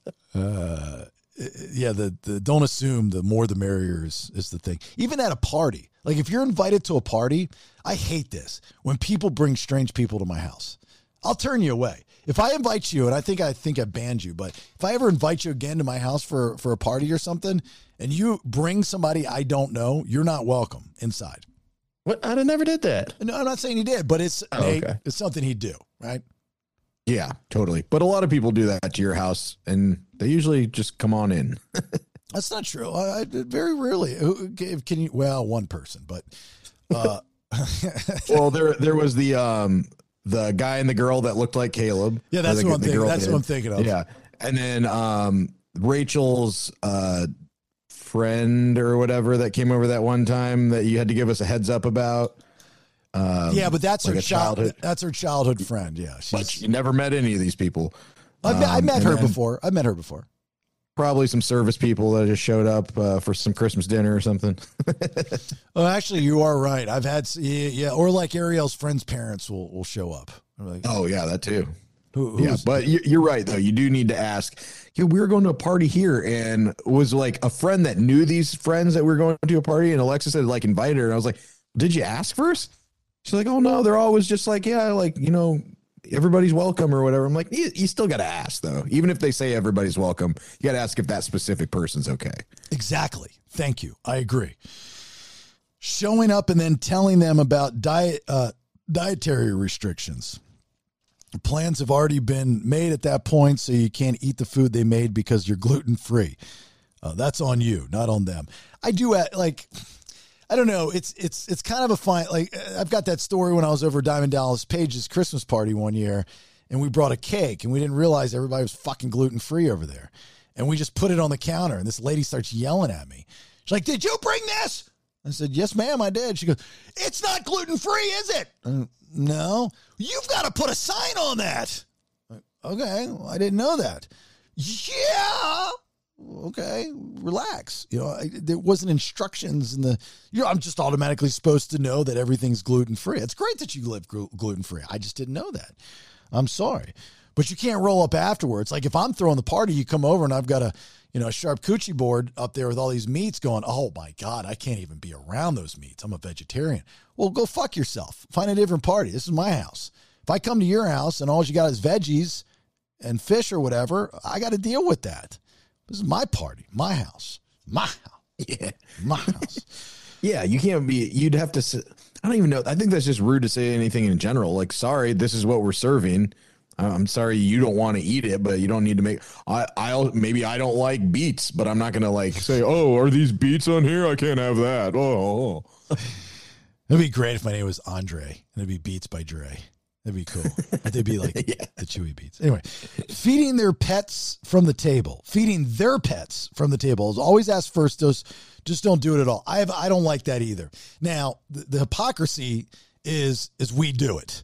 Like we're those we're I mean we're really good dog owners, but when it comes to the stuff that we're not supposed to do, we do it. We you know we pamper our dogs. So, but like I've had people come to our house, like Ariel's friends or something, and they'll feed our dogs from the table because the dogs are begging. Yeah, so it's Yeah. it's kind of like you know it's your fault for making the dogs like that, but you just don't. You got to ask somebody. Like you shouldn't just give a treat, even when you go into pet stores, the good pet stores, especially the boutique ones. They'll ask if it's okay to give them the treat, and they'll kind of explain what the treat is, because the dog might have allergies or something like that. Yeah. And that happens a lot when we have people watch our dogs. Um, we always tell them we don't really feed them, and it's not even the table, it's just people food in general. Try not to feed them those things. And they'll they'll either do it or they'll do it right in front of you. And I think their mindset is like, well, they didn't say anything to me, so it must be okay. But you, as a, a dog owner, you, you're kind. It's kind of awkward if it's a friend or family, and you don't want to say anything like, "Hey," like you don't want to scold your family. So it's it's an awkward situation. But they think it's okay, and it's like, no, you should always ask, regardless how close you are to that person. Hey, can I? I'm just going to go ahead and feed my newborn child to your python, if you don't mind. Just wanted to. Well, and when they they feed him something from the table, it's never like, "Oh, I just gave him a carrot." They're like, "Oh, can he have this T-bone steak? Is that fine?" Can he have one of these uh, bread knots with marinara on top? Yeah. can he have this slice of double chocolate cake with some uh, grapes on it? I just made him a little plate down here. I thought it was cool. Put a napkin around like a hanky. That's cool. Disrespecting house rules. Says there's 10 things, but I only have nine on here. I think. Is there one on the back? No. Is there one on the back? Oh, yeah, there's one on the back. Okay. Uh, disrespecting house rules. Big fan of this, obviously. Very rude. Don't fucking smile. I hate when you do that damn smile, Branden. The damn condescending, smart ass, redneck fucking smile you do. you you might not have rules in your house because you live like a poverty.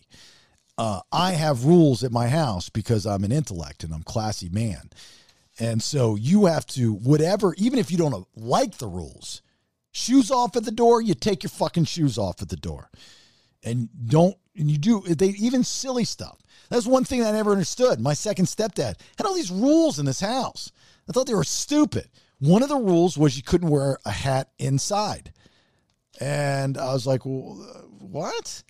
Um, and uh, I just thought that was silly. So I did it anyway. And he yelled at me all the time. It caused a big problem. But he grew up in a, you know, the the the the right way, you know, where it's disrespectful to wear the hat at the table or the indoors. I mean, I still think that's the right way. But we just don't. th- Those those are outdated, right? You know, they're they're kind of Right. outdated. But those were his rules. That's how he was raised. It's his house. You have to abide by those rules. Just like I have rules at my house, and Branden always breaks them. That's why I, I always kick him out.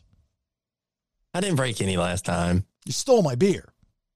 I didn't know that was a rule. The, It was there, yeah, a I'm- craft beer that you were not going to drink and it was going to go bad. Rule number one at Bailey's house: don't steal things. Okay, We'll put that on the list. that that also that also means don't take things home with you that aren't yours. Okay. Can you remember that? Yeah. Yeah. Let your beer just sit there and go bad. All right. That rule number two: don't suck any of my dog's nipples. All right, Hey, I only peed outside that one time too. twice. You can't be getting on me that. You got you That pee, was- you peed in my you peed in my yard twice. Same night. Same night. First time I didn't get caught. Second time I did. That's when I realized there was a rule. Number nine, showing up empty handed, like going to a party not bringing a bottle of wine or a six pack. I know you guys do not agree with this. You don't think that's rude. It is rude. I invite you over. You know that I'm footing the bill for a lot of it. You can contribute outside of what you're drinking. That's where you Yeah, got me. yeah. I brought the Bud Light. I mean, other people drank it too. I saw a lot of people with Bud Light in their hand. And that's fine. If you want, Melvin. if you, if you want to have a potluck, say you're having a potluck. Otherwise, you invited me over for dinner. If you invite me to dinner uh, at a restaurant, do I have to pay for the bill? No, because you invited me. Well, we're not talking about dinner. Yeah, dinner's fine. I'm not expecting you to bring food over, but for but for a party, you're supposed to like if I'm having a Christmas party. Like my friend Carly has a her and her husband Tom have a great Christmas party every year. And every year we bring them, you know, liquor. Like he's a big whiskey guy, so we'll bring him whiskey. We'll bring her a bottle of wine or we'll bring him something. We'll bring him a basket because they invited us over. And I know the spread that they're going to have is amazing. And plus it's Christmas. That's what you do right? So you know, and here's the, here's how you can benefit off this. You know, Branden, start throwing a Christmas party. People, if they've got any type of class, they'll bring you liquor or something every time. What if they don't? I'm just like, well, shit, guys, we really ain't got nothing. I was hoping on y'all to bring all the shit. we, Well, we you- got this one bottle of Jack Daniels. You're gonna have to do something, and knowing you, is be like, "Hey, man, the Fritos and the dip are over there. You know, just come on in. We got Fritos. Do you have anything else? Uh, I think uh, some beanie weenies in the the uh, freezer if you want to heat them up. No, Brandy would have like the the Charlie Brown Thanksgiving, and they're having like toast and popcorn and jelly beans and pretzels and shit. Throw it together. Let's do this. Uh, the last thing on the list of the 10 rudest things you could do in someone else's house is expecting a tour. Some people apparently want to do the whole let me give you a tour thing, but let the host offer. Don't ask for one. That that hap- so that's kind of tricky. You know, you, go into a house. Um, we were in somebody's house the other day, friend of ours that just had a lot of work done to it, and people want to brag about their renos. I know I always have been. You know, you don't want to brag to like a like a dick brag, like you know, like, look at me, I've got a bidet. You know, I just put in a urinal, and with I got urinal cake. You know, you're not like that, but you're like, hey, look, I, I want to show you what we did because people, most people enjoy that. You guys might not, but most adults Yeah. enjoy that. No, rich people enjoy that. That's not true. That's not necessarily true. Yeah. Well, yeah, but that's because only Homeowners- rich people have big houses where you would need a a tour to go through it. Nobody's like, I mean, it's like the the Jeffrey Dahmer uh, special or whatever. He's like, don't you want a tour of the apartment? And it's like, where? it's like we're in the room. Well, yeah. I mean, if it's a one bedroom apartment, I understand. I, I'm not rich and I don't have a large house, but it, uh, there's my studio, for example, which is in the basement. I'll bring, uh, hey, look, let me show you what I did down here. I'll bring them down to the studio and show them the studio. People like that. They think it's cool. It's a cool room. Yeah, but that's because that's not normal. I mean, like that's not a, a normal room that you have in your house. That is cool. But if it's just like a regular house, you're going over some somebody's ranch house. They're not like, hey, do you mind if I have a tour of this place? Can you show me around? Like, who the fuck cares? And it's it's not rich people. It's homeowners. It's a homeowner thing. No, it's rich people. Because, uh, like I was saying, if you just have like an average, you know, middle income house, you're not asking for a tour of it. Nobody, nobody does that typically. That's that's not true. Like if you just do a, even if you have a cookie cutter house, and I'm not even going to throw out a price for the house. I learned my lesson on that. But you have a nor, just a, a normal middle income cookie cutter Half house, a million dollar house. Well, nowadays, yeah, but but but still, you know, that's whatever. Um, and and you just redid your your bathroom, whether you did it or somebody else did it. You know, it doesn't matter. You, you go in there and you're like, hey, I, you know, I just redid this bathroom. Let me show it to you. You're not rich. I know plenty of not rich people. Actually, I don't know a lot of rich people, but I know a, p- a bunch of people that have done reno reno stuff. A lot of it they did themselves, and they want to show it off. And they live in a twelve hundred square foot though, house. is, it, but the thing on the list is people asking for a tour of your house.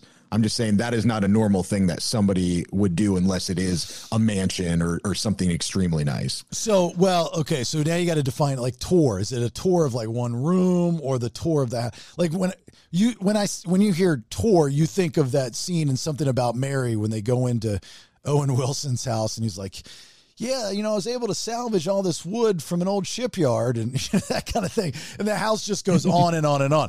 That's a tour. But to show off things in a house is not a rich person thing. To show off a bathroom reno, to show off a basement reno, a studio, a special room, a place maybe that you redid your Star Wars room, or you just uh, you know you, you got a gym in your house now, or you turn your garage into a gym or a guest room or something like that as the, as the homeowner, you're probably going to want to show it off because it, it kind of gives you something to talk about, right? Uh, And then Mhm. as a guest, you ask to see it because it's polite, knowing that most people are going to want to show it off. It's very odd if you go into a house and they just did some renos and you go, "Hey, I'd like to see it," and they go, "Whoa, no, no, no, no, no, nobody sees that." It's just very odd. Like, Okay. Yeah, but nobody's talking. You're you're just specifically talking about renos for some reason. They're just talking about seeing seeing your house, going into a house and being like, "Hey, can you show me all your rooms? See I- your bathroom." I'm saying reno because when you go on a tour of a house, usually like our house, we've rented the entire house. So if some if we give somebody a tour of our house, we'll say, "Oh my God, this used to be this. There used to be a staircase there. There's there's a hidden room in here." We'll give them the whole story, right? I mean, it's a very quick nickel tour, but we've renoed this entire house. So we're very proud of the changes that we've made. That's what I consider. That's what I'm thinking of a tour. You're you're. Well, a tour is usually when you go to someone's house you've never been to before, and uh, if they want you to see the house, they'll say, "Hey, you want me to show you around? You want a tour or whatever?" You know, like they're they're showing you the house you haven't seen. I don't think it's, it's mo- mainly for like renos, but yeah, if you have renoed something, obviously you're going to say, "Yeah, check out my uh my my court caddy shed I got out in the side." Yeah, I show that baby off all the time. yeah, yeah. All right. So I'm not rude with my mom's house, but according to whatever, uh, this was in the Huffington Post, by the way, if you want to know the source, those are the different rude things to do. Um, before we get to one question with Branden, just again, another push. Uh, we're creeping up. You know, we're what? We're just under two weeks away from Podcast and Pours 2. So I hope everybody that's planning on buying tickets, you know, good weekend, by the way. Thanks for those that, that, that, you know, got the tickets and whatnot over the weekend. But please, if you're about to buy tickets, buy tickets. Uh, you're stressing me out. You really are. I've done everything I possibly can. Uh, there's something extra I'm adding to this. I think we're going to be able to add this, but there's um, I've done everything I can to make this a great party. I really can. Not only myself, but the people at Tannery Row in Buford. We're having it on Saturday, October 29th, starting immediately after the UGA game. You can get there early, watch the UGA game if you want. And if the Mets are in the playoff, I mean, Mets, if the Braves are in the playoffs, um, we'll have that on the TVs as well. So you'll be able to watch that. But we'll have the Verve Pipe is headlining, Distinct Grace also performing a live DJ early in the evening. We'll do a live recording of uh, a special Podcast and Pours 2 show, a Halliversary show. We'll have the Haunted Vendor Village with some amazing, amazing sponsors that have already purchased the table. And if you want to be a part of that, um, I've got a couple spots left and uh, you can be there and, and, make some friends because I got companies like the Georgia Hemp Company, uh, Inspect All Pest Services, Hobo Fire, Watkins Law Firm, and My Karma Creations. Uh, they'll have tables over there. We'll have a merch tent with brand new merchandise. There'll be a bar in that area as well. VIP tickets are 100 bucks. You get free food. So don't worry about dinner. We got you. And uh, you also get a free drink ticket and you get some special seating area, not only to chill, but also to watch uh, the Verve Pipe and Distinct Grace. GA, great seats. Get in the door, get a, to be like a lot of Halloween parties, just in general. Like if you're going into the metro, they're going to be charging you 60 plus dollars just to get in the door. It's, it's Halloween. You know, I thought for, Yeah. I thought I thought the charge $40 was more than fair to throw this party and to book a national band like the Verve Pipe and also have a second band and also provide a, a discounted hotel rates if you want to stay up there. You know, we've got a room up there. So, I mean, I did everything I possibly can to make this the best Halloween party you've ever been to. We've got two Halloween costume contests. We've got, of course, a normal one, $500. You can enter the night of. Just look for the sign up. I'll get on the microphone and I'll tell everybody about that. And then, of course, our very own. Dollar store, less is more. Halloween costume contest. And if you want to be a part of that, you have to sign up in advance. Podcastthebs.com. Uh, $500 goes to the winner. I got to tell you, I'm only taking a handful of people for that one. Right now, I've got less than a handful of people signed up. So your chances of winning $500 that night are pretty good. You spend $15 at any type dollar type of store, right? And uh, and make sure you bring your receipt with you. And you got to be, like I said, signed up in advance and show me the receipt. We'll check off everything and winner winner take all 500 bucks but we'll have something for everybody. We want to add and, and we have we, we bought the stuff already. We want to add a balloon drop at midnight. So were, were you guys at my house for new year's when we had the balloon drop? No. oh that was Uh, I don't think so. we had a we had a really badass new year's eve party one year and we had a balloon drop from our upstairs you know because it overlooks downstairs Yeah. And it, it was just there's nothing in the balloons. It was just balloons. It was like midnight and like 10, 9, 8, 5, 4, 3, 2, 1, Happy New Year! And then I pulled the thing and the balloons fell and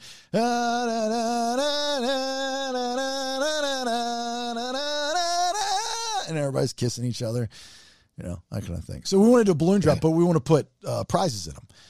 So I've got to find stuff to put in there, and uh, and then I'm going to have Branden and Def August blow them up by hand the entire time. No, I'm just kidding. Well, well you're probably going to. I'm going to need help, but we're gonna have we're gonna have a tank to do it.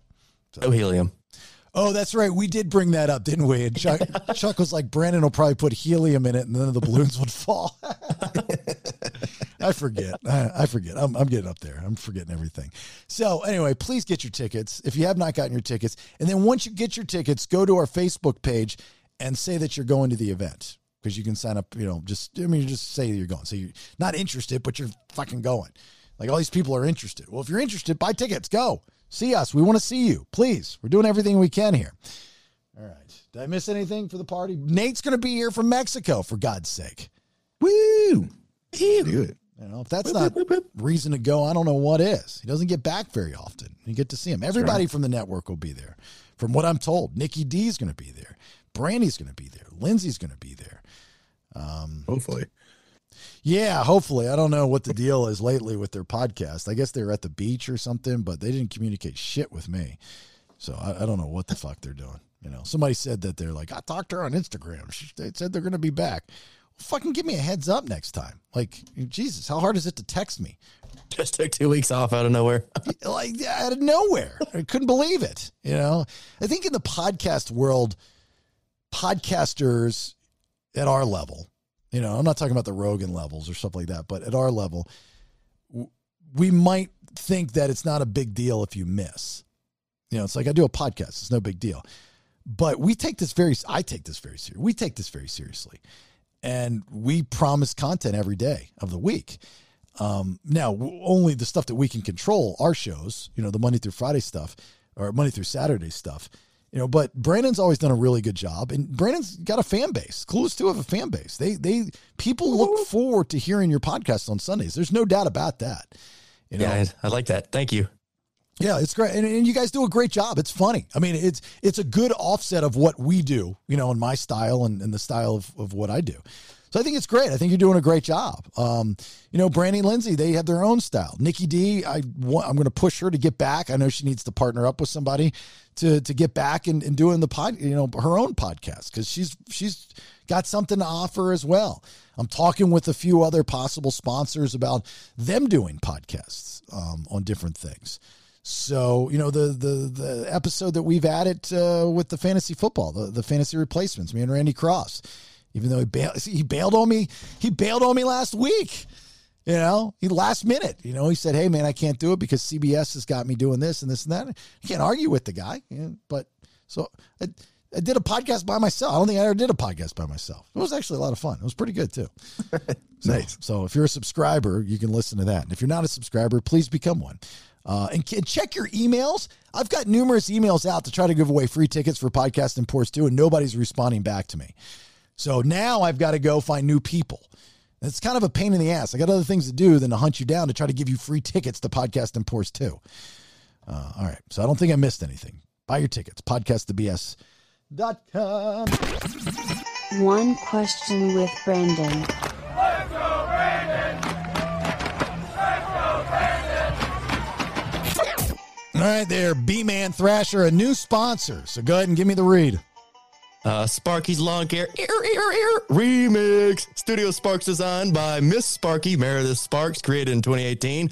She uh, uh she creates custom pet portraits to display or memorialize your furry family member. So if they're dead, you can get a uh, you can get a, a, portrait, or if they're still alive, you can get one too. She does it in both ways. Uh, they're based out of Acworth and Dallas, but just ship it anywhere nationwide. You know, we got Amazon and you know places like that. If you want to check it out, Find her on Facebook at Etsy. Look up Studio Sparks Designs. Studio Sparks Designs. Yeah, she needs a website. They need to get with Nate to get her a website. Yeah, or a phone number. Yeah. No, nobody calls. Nobody uses phone number. I I tell all the clients that come on the show. There's some that want to use the phone numbers, and I can't argue with them. It's their money. Don't use phone numbers. People do not me- remember phone numbers. They remember websites, especially if they're clever. Give them a dot com. Uh, that's that's what they're going to use. So I don't know. That's yeah, just unless my- it's 404 Fox Duck. yeah, that's right. Unless it's our hotline. All right. What's your one question? Okay. Has the perfect crime ever been committed? Yeah. Has it? Yeah. DB Cooper. oh, is that the guy that jumped out of the airplane? Yeah. DB Cooper. Perfect crime. Never was caught. And there's Yeah, a they, they kind of know. They know he took the money though, didn't they? Uh, yeah, but they don't know his like DB Cooper's not. They don't know if that's his real name. There's there's so much lore around that story. Have you ever watched any like docs on DB Cooper or anything on that before? Uh, I've heard about him, but I've never watched any documentaries. It's fascinating. It, absolutely fascinating. There's so many different stories, and nobody knows the truth. Uh, and and the guy was never found. Yeah, but there. Oh shit. There's the chance though that he died, so that would maybe possibly not be the perfect crime. And they found some of the money, so he didn't get away with all of the money. So I don't know if that would be considered. Per- that would be the almost perfect crime though. Well, no, it depends on if you. Okay, so if he died, they would have found a body. They never found a body. Not necessarily. He jumped off in the in the wilderness. Well, they they saw where he landed. They they figured out where he landed. So I mean, if he died on impact, then he would have died in or around that area.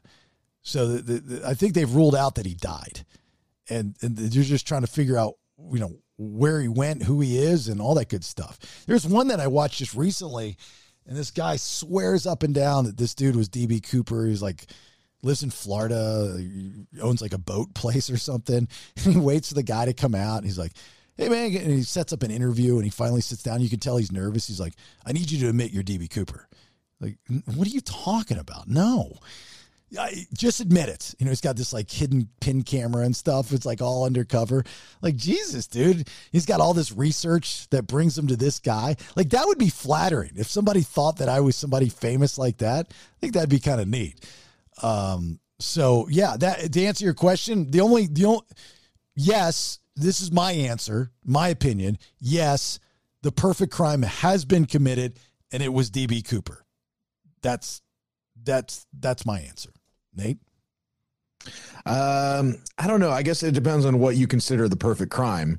Um, to me, a perfect crime would be getting away with it, getting everything you wanted, and also not hurting anyone in the long run. Sure. Um, like uh, I don't know what it would be, but so I- yeah, I don't know what it. I I I don't know an example of one because there's always details that we don't know about. Like you could also say the uh, um, the Alcatraz escape guys, but we don't know for sure if they escaped or not. I mean, there's a lot of evidence saying both ways.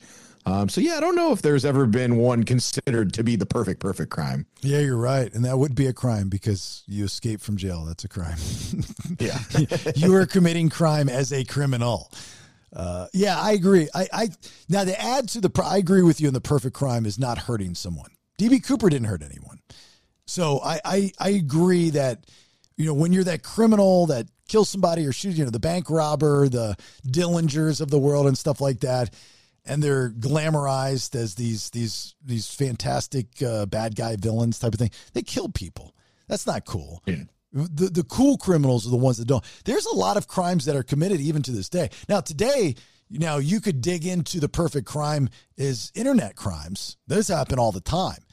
You'll never find those people. They're in some Yeah. internet cafe in India somewhere stealing millions of dollars of money. I feel like the perfect crime would also have to be something that you're not taking anything though, because even if you're not hurting anyone, you're still hurting. Like whoever you stole blank item from, they're still hurting. So even an internet crime, or if you're stealing jewels from a big bank or something, they're still out the money. So you're still kind of hurting people in the long run. Um, so, but, but like like the escape from Alcatraz, you're not really you're not taking something from somebody else and hurting them financially. But it's still a crime. Right. But uh, you're not hurting anybody physically or Yeah. financially. There, there was not that long ago a big art theft that, uh, like, ridiculous amounts of money, and all these pieces of very expensive, rare artwork were stolen. It was not in the United States, but they were stolen and they have no clue. They, I don't think they ever caught the, the people that did it. But to be able to pull that off, that's nuts. Uh, you know, but then you got to, the only problem with that, you got to sell that stuff in the black market. You know, so Yeah. that's, that's how you get caught. But then I guess you could also look at like did like OJ Simpson. Is that the perfect crime because he let's say he did kill uh th- those people. He got rid of the people he didn't want. He didn't get in trouble for it and now he's out and he's, you know, uh I mean he's out and about and he's basically the same person he was before. He, he's on Twitter and people are praising him and think he's funny. Mhm. I don't know. Yeah. But, uh, yeah. Okay. So now you start talking about like the level of the crime. I mean, you could take anybody that's been accused of domestic abuse. Take Ray Rice, for example, the former running back for the Baltimore Ravens, right? Beats the shit out of his fiance in the elevator and all that stuff. And he's out coaching high school football now. And he made his money in the NFL, but he's free and clear and he's a former NFL player, right? He's not, he's been in zero. To, Chris Brown spent a couple months in jail, beat the shit out of Rihanna. That's a crime. I mean, you beat somebody, especially a woman, right? It's a crime. He's fine, still Yeah. making money. Maybe that's the perfect crime. I don't know. Did they answer your question? I'm going to stick with DB Cooper. That that would be my answer. DB Cooper. As far as a big mainstream crime, that, that's the perfect crime. And you're saying that, okay, cool, gotcha. So, yes. Yes. Yes, I say yes. Nate's got a bunch of twisties and turds. Yeah, I don't know. But even like uh JonBenét Ramsey's parents, like if they killed her, they got away with it. Like if you get away with I- I- in any murder, really, if you get away with murder and they never find the or Jimmy Hoffa or something, they never figure out who did it. Kind of the perfect crime, I guess. Was it the Hindenburg baby that was kidnapped? Never found out, you know, who took the kid, right? So you got that too. All right. Uh, is that good? You're you're satisfied? I like it, yes. It's- Oh, the Lindenberg baby. the Hindenburg is Oh, the, the- the, balloon. the Zeppelin. You're confusing DB Cooper and jumping out of balloons. Yeah, Z- G- DB Cooper, the damn Zeppelin, and the damn babies. I get it all confused. And and, and Magic Man's uh, place, the old uh, Kinderbrook or whatever. yes, I get them all. Kinderhook. Uh, so thanks to Studio Sparks Design. That is Andrew Sparks' wife's company. So she's she's taken over. So we appreciate it. Uh, all right, Nate, you got anything before we get out? If somebody wants to put your clothes in a pizza oven, say no. Yes, absolutely. Branden. Don't still change out the water fountain. Yep, there we go. All right. Have yourself a great, safe rest of your day. Get your tickets for Podcast and Pours too, podcastthebs.com. As always, thanks for the support. Continue to like and share our content. If you don't, then we're dead in the water. But a lot of you do that, and we appreciate it. Also, make sure you're liking, following on all of our social media, including the YouTube. Subscribe there. There is tons and tons of new content on a daily basis that is put up there just for you. Let's make this happen, right? We're getting ready to get into a new year, and I'm very excited about it. Podcastthebs.com. Talk to you soon. Bye. Get off my lawn! It's old man Kevin, and the BS is done for right now. Please share, like, and support podcastthebs.com. It's better than radio. Now, get out of here.